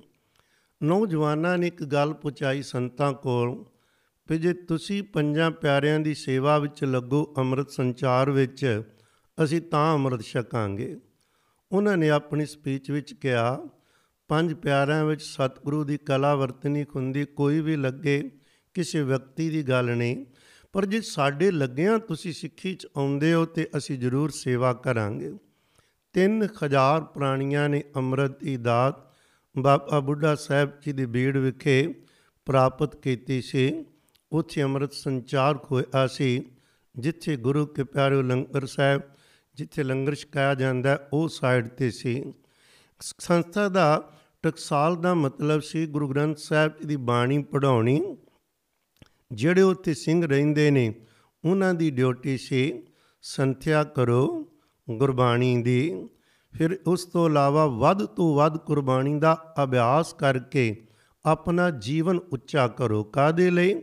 ਜਿਹਦੇ ਲਈ ਇਹ ਜ਼ਿੰਦਗੀ ਮਿਲੀ ਹੈ। ਡੇਰੇ ਬਣਾਉਣ ਲਈ ਨਹੀਂ, ਜ਼ਿੰਦਗੀਆਂ ਬਣਾਈਆਂ ਜਾਂਦੀਆਂ ਸਨ। ਬਾਬਾ ਸੁੰਦਰ ਸਿੰਘ ਸਾਹਿਬ ਹੋਰਾਂ ਦਾ ਤੇ ਹੁਕਮ ਸੀ, ਜਿਨ੍ਹਾਂ ਨੇ ਸਾਡੇ ਨਾਲ ਰਹਿਣਾ। ਪਹਿਲਾਂ ਇਕੱਲੇ ਪ੍ਰਚਾਰ ਕਰਨ ਜਾਂਦੇ ਸੀ। ਫਿਰ ਕੁਝ ਸਮੇਂ ਬਾਅਦ 10 12 ਸਿੰਘ ਉਹਨਾਂ ਰੱਖਣੇ ਸ਼ੁਰੂ ਕੀਤੇ। ਬਾਬਾ ਗੁਰਬਚਨ ਸਿੰਘ ਸਾਹਿਬ ਨਾਲ ਜਾਤਾ ਹੋ ਗਏ ਸਿੰਘ, ਹੌਲੀ ਹੌਲੀ। ਬਾਬਾ ਸੁੰਦਰ ਸਿੰਘ ਹੋਰਾਂ ਦਾ ਹੁਕਮ ਸੀ ਕਿ ਜਿਹਨਾਂ ਸਾਡੇ ਨਾਲ ਰਹਿਣਾ ਹੈ ਆਪਣੇ ਨਿਤਨੇਮ ਤੋਂ ਇਲਾਵਾ 25 ਜਪਜੀ ਸਾਹਿਬ ਦੇ ਪਾਠ ਹੋਰ ਕਰਨੇ ਪੈਣਗੇ। ਜੇ 25 ਜਪਜੀ ਸਾਹਿਬ ਦੇ ਨਹੀਂ ਪਾਠ ਕਰਨੇ, ਤਾਂ ਪੰਜ ਗ੍ਰੰਥੀ ਦਾ ਨਿਤਨੇਮ ਕਰਨਾ ਪਵੇਗਾ। ਜੇ ਉਹ ਨਹੀਂ ਹੁੰਦਾ ਤੇ 33 ਮੂਲ ਮੰਤਰ ਦੀਆਂ ਮਾਲਾ ਨਾਨਕ ਹੋਸੀ ਵੀ ਸੱਚ ਤੱਕ ਕੀਤੀਆਂ ਜਾਣ। ਜੇ ਕੋਈ ਉਹ ਨਹੀਂ ਕਰਦਾ ਤੇ 25000 ਵਾਰੀ ਗੁਰਮੰਤਰ ਦਾ ਜਾਪ ਹਰ ਰੋਜ਼ ਕੀਤਾ ਜਾਵੇ। ਇਹਨਾਂ ਗੱਲਾਂ ਤੋਂ ਕੀ ਮਿਲਦਾ ਗੁਰੂ ਕੇ ਪਿਆਰਿਓ? ਭਈ ਵੱਧ ਤੋਂ ਵੱਧ ਗੁਰਬਾਣੀ ਪੜ, ਜਿਹੜਾ, ਜਿਹਦਾ ਆਪਣਾ ਜੀਵਨ ਹੈ, ਉਹ ਫਿਰ ਵੱਖ-ਵੱਖ ਗੁਰੂ ਘਰਾਂ 'ਚ ਜਾ ਕੇ ਚਾਹੇ ਗ੍ਰੰਥੀ ਦੀ ਸੇਵਾ ਕਰੇ, ਚਾਹੇ ਉਹ ਪ੍ਰਚਾਰ ਕਰੇ ਉਹ ਜਿਹੜਾ ਜੀਵਨ ਵਾਲਾ ਬੋਲੇਗਾ, ਉਹਦਾ ਅਸਰ ਹੀ ਕੁਝ ਹੋਰ ਹੋਏਗਾ। ਕਿਉਂਕਿ ਜੀਵਨ ਜੇ ਨਹੀਂ, ਤੇ ਕੱਲੇ ਅਲਫਾਜ਼ ਵਿਦਵਾਨਾਂ ਕੋਲੋਂ ਸਿੱਖ ਕੇ ਬੋਲ ਲੈਣੇ, ਉਹਦੇ ਨਾਲ ਕਿਸੇ ਦੂਸਰੇ ਦਾ ਜਾਂ ਆਪਣਾ ਭਲਾ ਨਹੀਂ ਹੁੰਦਾ। ਭਲਾ ਕਰਨ ਲਈ ਗੁਰੂ ਕੇ ਪਿਆਰਿਓ, ਇਹ ਸੀ ਭਈ ਉਹਨਾਂ ਨੂੰ ਵੱਧ ਤੋਂ ਵੱਧ ਗੁਰਬਾਣੀ ਪੜ੍ਹਾਈ ਜਾਣੀ। ਹਾਂ, ਇਸ ਤੋਂ ਕੋਈ ਵੱਧ ਕਰੇ ਇਹ ਉਹਨਾਂ ਦੀ ਮਰਜ਼ੀ ਹੈ ਬਾਬਾ ਸੁੰਦਰ ਸਿੰਘ ਖੁਰਾ ਨੇ ਬਾਬਾ ਗੁਰਬਚਨ ਸਿੰਘ ਜੀ ਹੋਰਾਂ ਪਾਸੋਂ ਵੀ ਇਹ ਉਦੋਂ ਕੋਲ ਸਨ ਜਦੋਂ ਪਿੰਡਰੀ ਉਹਨਾਂ ਨੇ ਇੱਕ ਵਾਰ 40 ਦਿਨਾਂ 'ਚ ਸਿੰਘਾਂ ਨੂੰ ਲਾ ਕੇ ਉਹਨਾਂ ਨੇ ਤੇ ਸਵਾ ਲੱਖ ਜਪਜੀ ਸਾਹਿਬ ਦੇ ਪਾਠ ਕਰਵਾਣੇ ਸ਼ੁਰੂ ਕੀਤੇ ਸੀ। ਕਿਉਂ? ਕਿਉਂਕਿ ਬਾਣੀ ਨੂੰ ਅੰਦਰ ਵਸਾਣਾ ਇੰਨਾ ਸੌਖਾ ਨਹੀਂ ਹੁੰਦਾ। ਬਾਣੀ ਨੂੰ ਅੰਦਰ ਵਸਾਣ ਲਈ ਬਾਰੰਬਾਰ ਬਾਰ ਪ੍ਰਭ ਜਪੀਐ, ਗਿਣਤੀ। ਕਈ ਵਾਰ ਕੁਝ ਵੀਰ ਇਸ ਗੱਲ ਤੇ ਤਰਕ ਵੀ ਕਰਦੇ ਖਾਣ, ਗਿਣਤੀਆਂ ਮਿੰਤੀਆਂ ਨਹੀਂ ਕਰਨਾ ਚਾਹੀਦੀਆਂ। ਕੋਈ ਬੁੱਲੇ ਸ਼ਾਹ ਦੀ ਕਾਫੀ ਸੁਣਾ ਦੇਗਾ ਵੀ ਮਾਲਾ ਚੁੱਕ ਤੇ ਪਰੇ ਮਾਰ। ਪਿਆਰਿਓ, ਇਹ ਸਾਰੀਆਂ ਕਾਲੇ ਪੰਦੀਆਂ ਅਣਜਾਣ ਪੁਣੇ ਦੀਆਂ ਨਿਸ਼ਾਨੀਆਂ ਨੇ। ਮੈਂ ਅੱਗੇ ਵੀ ਇੱਕ ਦਿਨ ਬੇਨਤੀ ਕੀਤੀ ਸੀ, ਗੱਲ ਗਿਣਤੀ ਦੀ ਨਹੀਂ, ਪਰ ਗਿਣਤੀ ਤੋਂ ਬਗੈਰ ਕਦੇ ਵੀ ਬੰਦਾ ਕਿਸੇ ਮੰਜ਼ਲ ਤੱਕ ਪਹੁੰਚ ਨਹੀਂ ਸਕਦਾ। ਦੁਨੀਆ ਦਾ ਤੁਸੀਂ ਕੋਈ ਕੰਮ ਕਰਦੇ ਹੋ, ਪਹਿਲਾਂ ਉਹਦਾ ਟਾਈਮ ਫਿਕਸ ਕਰਦੇ ਹੋ ਉਹਨੇ ਕੰਮ ਦੇ ਅਧਿਕਾਰ 'ਤੇ ਕਿੰਨਾ ਟਾਈਮ ਕਰਨਾ, ਕਿੰਨਾ ਚਾਹੀਦਾ ਹੈ, ਉਹਨੂੰ ਕਰਕੇ ਇਸੇ ਤਰ੍ਹਾਂ ਜਦੋਂ ਅੰਦਰ ਦੀ ਦੁਨੀਆ ਜਾਣਾ ਹੋਵੇ, ਸਾਨੂੰ ਕਮੇ ਪੰਜ ਬਾਣੀਆਂ, ਕੱਲ ਨੂੰ ਕੋ ਕਵੇਗਾ, ਪੰਜ ਹੀ ਕਿਉਂ ਕੀਤੀਆਂ, ਗਿਣਤੀ ਕਿਉਂ? ਇਹ ਕਿਉਂ ਨਹੀਂ ਪਈ ਕੋਈ 10 ਪੜ ਲੈ ਕੋਈ ਦੋ ਵਾਰ ਕਿਸੇ ਨੇ ਇੱਕ ਵੀ ਨਹੀਂ ਸੀ ਪੜਨੀ ਪੰਜ ਕਿਆ ਹੈ ਵੀ ਘੱਟੋ ਘੱਟ ਪੰਜ 10 ਕਰੇ, ਕੋਈ 20 ਕਰੇ, ਇਸ ਮਨ ਨੂੰ ਪਕੜਨ ਲਈ ਮਨ ਨੂੰ ਮਹਾਰਾਜ ਨਾਲ ਜੋੜਨ ਲਈ ਬੜੇ ਤਰੀਕੇ ਅਪਣਾਣੇ ਪੈਂਦੇ ਨੇ। ਪਹਿਲਾਂ ਮਾਲਾ ਤੋਂ ਸ਼ੁਰੂ ਕਰੋ, ਚਾਹੇ ਗਿਣਤੀਆਂ ਤੋਂ ਸ਼ੁਰੂ ਕੀਤਾ ਜਾਵੇ। ਪਰ ਉਹ ਜਿਹੜੇ ਕਰਨਾ ਜਾਣਦੇ ਨੇ, ਉਹਨਾਂ ਦੇ ਤੇ ਸਵਾਲ ਨਹੀਂ ਹੈਗੇ। ਸਵਾਲ ਇਹ ਉਹ ਲੋਕ ਉਠਾਉਂਦੇ ਨੇ, ਜਿਨ੍ਹਾਂ ਨੇ ਕਦੇ ਇਸ ਰਸਤੇ ਤੇ ਤੁਰਨਾ ਨਹੀਂ ਤੇ ਤੁਰਨਾ ਨਹੀਂ ਚਾਹੁੰਦੇ। ਉਹ ਤੁਰਨ ਤੋਂ ਬਗੈਰ ਚਾਹੁੰਦੇ ਨੇ ਸਾਡੇ ਨਾਲ ਇਹ ਚੀਜ਼ ਜੁੜ ਜਾਵੇ ਕਿ ਅਸੀਂ ਪੱਕੇ ਸਿੱਖਾਂ ਇਹ ਤਾਂ ਸਜਣੋ ਉੱਥੇ ਪਤਾ ਲੱਗਣਾ, ਕੱਚ ਪਕਾਈ, ਉੱਥੇ ਪਾਏ ਨਾਨਕ ਕਹਿਆ ਜਾਪੈ ਜੈ ਕੌਣ ਕੱਚਾ ਤੇ ਕੌਣ ਪੱਕਾ ਹੈ ਸਾਡੇ ਕਹਿਣ ਨਾਲ ਤੇ ਨਹੀਂ ਹੋਣੀ। ਆਪੇ ਮੀਆਂ ਮਿੱਠੂ ਤੇ ਹਰ ਕੋਈ ਬਣ ਜਾਏਗਾ ਮੈਂ ਇਹ ਕਹਾਂਗਾ, ਮੈਂ ਪੱਕਾ ਸਿੱਖਾਂ, ਦੂਜਾ ਕਵੇਗਾ, ਨਹੀਂ ਕਦੇ ਵੀ ਨਹੀਂ। ਤੂੰ ਪਾਠ ਜਦੋਂ ਕਰਾਏ ਜਾਂਦੇ, ਬਾਣੀ ਅੰਦਰ ਵਸਦੀ ਏ, ਅੰਦਰ ਵਸੇ। ਉਸੇ ਦਰਮਿਆਨ ਹੀ ਇਸ ਬਾਣੀ ਦੀ ਕਰਾਮਾਤਾਂ ਦੀ ਇੱਕ ਨਿੱਕੀ ਜੀ ਗੱਲ ਵਿਚਾਰੋ। ਕਿਉਂ ਬਾਰ-ਬਾਰ ਇਹ ਬਾਣੀ ਪੜ੍ਹਾਈ ਜਾਂਦੀ ਏ? ਤਾਂ ਕਿ ਅੰਦਰ ਵਸ ਜਾਏ। ਸੰਤ ਬਾਬਾ ਗੁਰਬਚਨ ਸਿੰਘ ਜੀ ਇੱਕ ਦਿਨ ਕਹਿਣ ਲੱਗੇ, ਬਾਬਾ ਸੁੰਦਰ ਸਿੰਘ ਸਾਹਿਬ ਜੀ ਨੂੰ, ਜੀ ਅੱਜ ਕਮਾਲ ਦੀ ਗੱਲ ਏ, ਜਦੋਂ ਸਾਡੇ ਅੰਦਰ ਫੁਰਨਾ ਆਇਆ, ਕੇਤੇ ਕਾਨ ਮਖੇਸ਼। ਬਈ ਨਾਲੇ ਕਹਿੰਦੇ ਇੱਕੋ ਹੀ ਸ਼ਿਵ ਜੀ ਮਹਾਰਾਜ ਕਹਿੰਦੇ, ਕਈ ਨੇ ਸੱਚੀ ਮੁੱਚੀ ਨੇ, ਕਈ ਬ੍ਰਹਮਾ ਨੇ। ਜਦੋਂ ਹੀ ਫੁਰਨਾ ਆਇਆ ਤੇ ਨਿਰੰਕਾਰ ਨੇ ਸੁਰਤੀ ਨਾਲ ਕਈ ਮਖੇਸ਼ ਤੇ ਬ੍ਰਹਮਾ ਦੇ ਦੀਦਾਰ ਕਰਵਾ ਦਿੱਤੇ। ਉਹਦਾ ਕਾਰਨ, ਜਦੋਂ ਅੰਦਰ ਉਹਦੇ ਨੇੜੇ ਖੋਏਗਾ, ਉਦੋਂ ਫੁਰਨਾ ਜੋ ਵੀ ਕਰਾਂਗੇ ਨਾ, ਉਹ ਫੁਰਨਾ ਉਸੇ ਵਕਤ ਪੂਰਾ ਹੁੰਦਾ। ਤਾਂ ਹੀ ਜਪਣ ਵਾਲਿਆਂ ਨੂੰ ਸੋਚਣ ਤੋਂ ਪਹਿਲਾਂ, ਬੋਲਣ ਤੋਂ ਪਹਿਲਾਂ ਬਹੁਤ ਅੰਦਰੋਂ ਪੁੱਛਣਾ ਪੈਂਦਾ, ਸੋਚਣਾ ਪੈਂਦਾ, ਵਿਚਾਰਨਾ ਪੈਂਦਾ ਹੈ। ਗੱਲ ਚੱਲੀ ਤੇ ਮੈਂ ਬੇਨਤੀ ਕਰਾਂ ਜੇ ਛੜੀਆਂ ਨੇ ਬਾਤਾਂ ਕਿਉਂਕਿ ਉਸ ਅਸਥਾਨ ਨਾਲ ਪਿਆਰ ਅੰਤਾਂ ਦਾ ਤੇ ਹਮੇਸ਼ਾ ਉੱਥੇ ਸਿਰ ਝੁਕਿਆ ਰਹੇਗਾ। ਇੱਕ ਮੈਂ ਬੇਨਤੀ, ਕਿਉਂ ਖਿਆਲ ਅੰਦਰ ਮਹਾਰਾਜ ਜੀ ਪਾਈ ਜਾ ਰਹੇ ਸਨ? ਪਿਆਰਿਓ ਕੁਝ ਸਮਾਂ ਵਿਦਿਆ 77 ਤੋਂ ਲੈ ਕੇ 81 ਕੁ ਤੱਕ ਮਹਾਰਾਜ ਜੀ ਨੇ ਉੱਥੇ ਰੱਖਿਆ ਸੰਤਾਂ ਨਾਲ। ਫਿਰ ਉਹਨਾਂ ਸਿੰਘਾਂ ਨੇ ਕਿਹਾ, ਭਈ ਤੁਸੀਂ ਕੁਝ ਪੜ੍ਹ ਲਿਖ ਕੇ ਸੇਵਾ ਕਰੋ, ਉਹਨਾਂ ਦੀ ਬਦੌਲਤ ਹੀ ਸਹਿਬਜ਼ਾਦਾ ਜੁਝਾਰ ਸਿੰਘ ਗੁਰਮਤ ਮਿਸ਼ਨਰੀ ਕਾਲਜ ਚੌਂਤਾ ਪਲਿਆਣ, ਰੋਪੜ ਵਿਖੇ ਗਏ ਸਾਂ। ਉੱਥੇ ਅਤੀ ਸਤਕਾਰਯੋਗ ਸਾਨੂੰ ਪੜਾਉਣ ਵਾਲੇ ਕੱਛਾ ਦੀ ਵਿਦਿਆ ਦੇਣ ਵਾਲੇ ਸਤਕਾਰਯੋਗ ਪ੍ਰੋਫੈਸਰ ਬਲਜੀਤ ਸਿੰਘ ਸਾਹਿਬ ਅਤੇ ਪ੍ਰਿੰਸੀਪਲ ਜਸਬੀਰ ਸਿੰਘ ਜੀ ਕੰਧਾਰੀ ਸਨ। ਜਦੋਂ ਵੀ ਅੱਜ ਤੱਕ ਇਹੋ ਜੀ ਸਿੱਖਿਆ ਵੱਡਿਆਂ ਨੇ ਦਿੱਤੀ ਏ, ਜਿਹੜੇ ਉਸਤਾਦਾਂ ਕੋਲੋਂ ਕੁਝ ਵੀ ਸਿੱਖੋ ਹਮੇਸ਼ਾ, ਉਹਨਾਂ ਦੇ ਪੈਰੀਂ ਹੱਥ ਲਾਓ ਤੇ ਅੰਦਰੋਂ ਅਦਬ ਕਰੋ।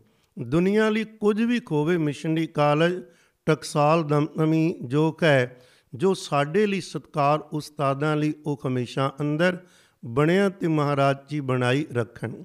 ਬੰਦੇ ਮਾੜੇ ਚੰਗੇ ਹੋਣਗੇ ਪਰ ਜਿਸ ਅਸਥਾਨ ਤੋਂ ਸਤਿਗੁਰੂ ਦੇ ਘਰ ਨਾਲ ਕੋ ਜੋੜੇ, ਸਹਿਬ ਕਹਿੰਦੇ ਸਦਾ ਹੀ ਅਦਬ ਸਤਕਾਰ ਰੱਖੋ ਉਹਨਾਂ ਦਾ। ਜੁੜਨ ਵਾਲਿਆਂ ਦੀ ਤੇ ਕਹਾਣੀ, ਸਹਿਬ ਇਥੋਂ ਤੱਕ ਕਹਿੰਦੇ ਨੇ ਤੈ ਸਾਹਿਬ ਕੀ ਬਾਜ ਆਖੇ? ਕਹੋ ਨਾਨਕ ਕਿਆ ਦੀਜੈ ਸੀਸ ਵੱਡੇ ਕਰ ਬੈਸਣ ਦੀਜੈ।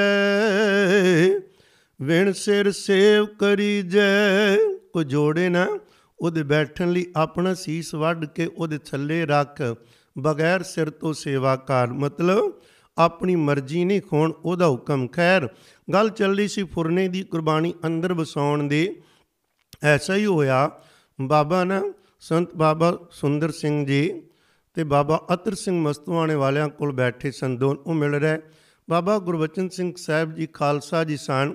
ਇਹਨਾਂ ਦੇ ਅੰਦਰ ਫੁਰਨਾ ਉੱਠਿਆ ਵੀ ਮੈਂ ਇਹ ਸੰਤਾਂ ਨੂੰ ਪੁੱਛਣ ਆਏ, ਭਈ ਧੰਨ ਗੁਰੂ ਗੋਬਿੰਦ ਸਿੰਘ ਪਾਤਸ਼ਾਹ ਜੀ ਦੇ ਦਰਸ਼ਨ ਕਰਨੇ ਕੋਣ ਤੇ ਮੈਨੂੰ ਕੀ ਕਰਨਾ ਚਾਹੀਦਾ ਮੈਨੂੰ ਵੀ ਕਰਾਓ।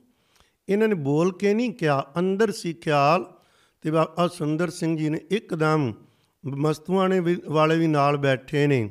ਪਿਆਰਿਓ, ਬਾਬਾ ਗੁਰਬਚਨ ਸਿੰਘ ਜੀ ਜੇ ਬੋਲਣ ਲੱਗੇ ਸੀ, ਉਸ ਤੋਂ ਪਹਿਲਾਂ ਹੀ ਉਹਨਾਂ ਬਾਬਾ ਸੁੰਦਰ ਸਿੰਘ ਜੀ ਨੇ ਝਿੜਕਿਆ। ਕਹਿਣ ਲੱਗੇ, ਨਹੀਂ ਖਾਲਸਾ ਜੀ, ਇਸ ਤਰ੍ਹਾਂ ਫੁਰਨਾ ਨਹੀਂ ਕਰੀਦਾ। ਜਦੋਂ ਸਤਿਗੁਰੂ ਜੀ ਨੂੰ ਭਾਵੇਗਾ ਉਹ ਆਪ ਦਰਸ਼ਨ ਕਰਾਵੇਗਾ, ਅਭਿਆਸ ਕਰਿਆ ਕਰੋ। ਅਜੇ ਕਿ ਬਾਬਾ ਅਤਰ ਸਿੰਘ ਜੀ ਨੇ ਕਿਹਾ, ਪੁੱਛ ਲੈਣ ਦਿਓ, ਕੋਈ ਨਹੀਂ। ਕਹਿੰਦੇ, ਨਹੀਂ, ਇਹ ਚਾਹੁੰਦਾ ਸੀ ਕਲਗੀਆਂ ਵਾਲੇ ਦੇ ਦਰਸ਼ਨਾਂ ਬਾਰੇ ਪੁੱਛਣਾ। ਅੰਦਰ ਦੀਆਂ ਜਾਣਨੀਆਂ ਜਦੋਂ 1978 ਵਿੱਚ ਪਿਆਰਿਓ ਨਕਲੀ ਨਿੰਕਾਰੀ ਕਾਂਡ ਜਿਹਨੂੰ ਕਹਿੰਦੇ ਨੇ, ਉਦੋਂ ਦਾਸ ਉੱਥੇ ਸਨ, ਨਾਲ ਸਨ।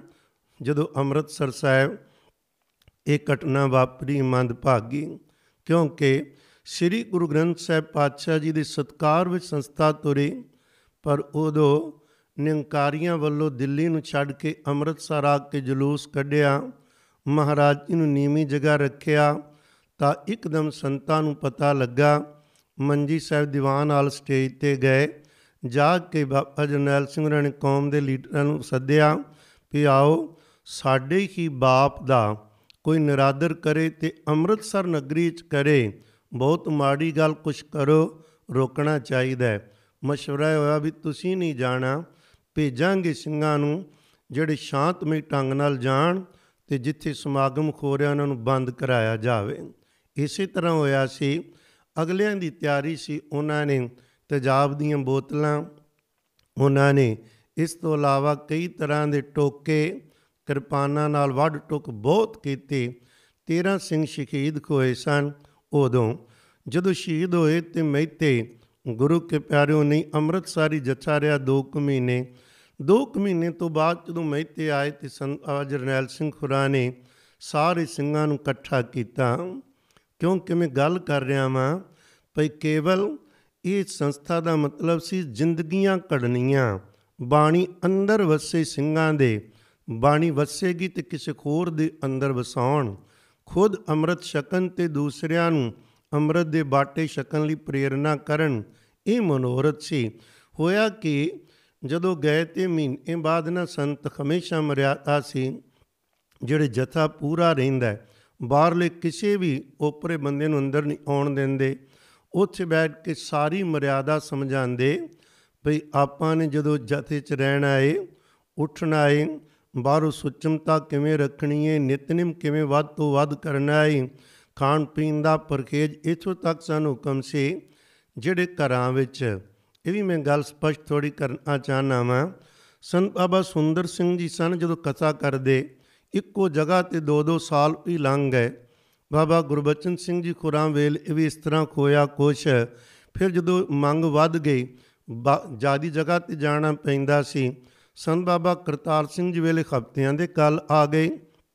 ਉਸ ਤੋਂ ਬਾਅਦ ਬਾਬਾ ਜਰਨੈਲ ਸਿੰਘ ਜੀ ਵੇਲੇ ਕਿਸੇ ਪਿੰਡ 3 ਦਿਨ, ਕਿਸੇ ਜਗ੍ਹਾ 4 ਤੇ ਕਿਸੇ 5 ਦਿਨ ਦੀਵਾਨ ਕਰਦੇ ਕਰਦੇ ਸਾਰੇ ਹਿੰਦੁਸਤਾਨ ਵਿੱਚ ਚੱਕਰ ਲਾਇਆ ਜਾਂਦਾ ਸੀ। ਦੋ ਕੰਮ ਹੁੰਦੇ।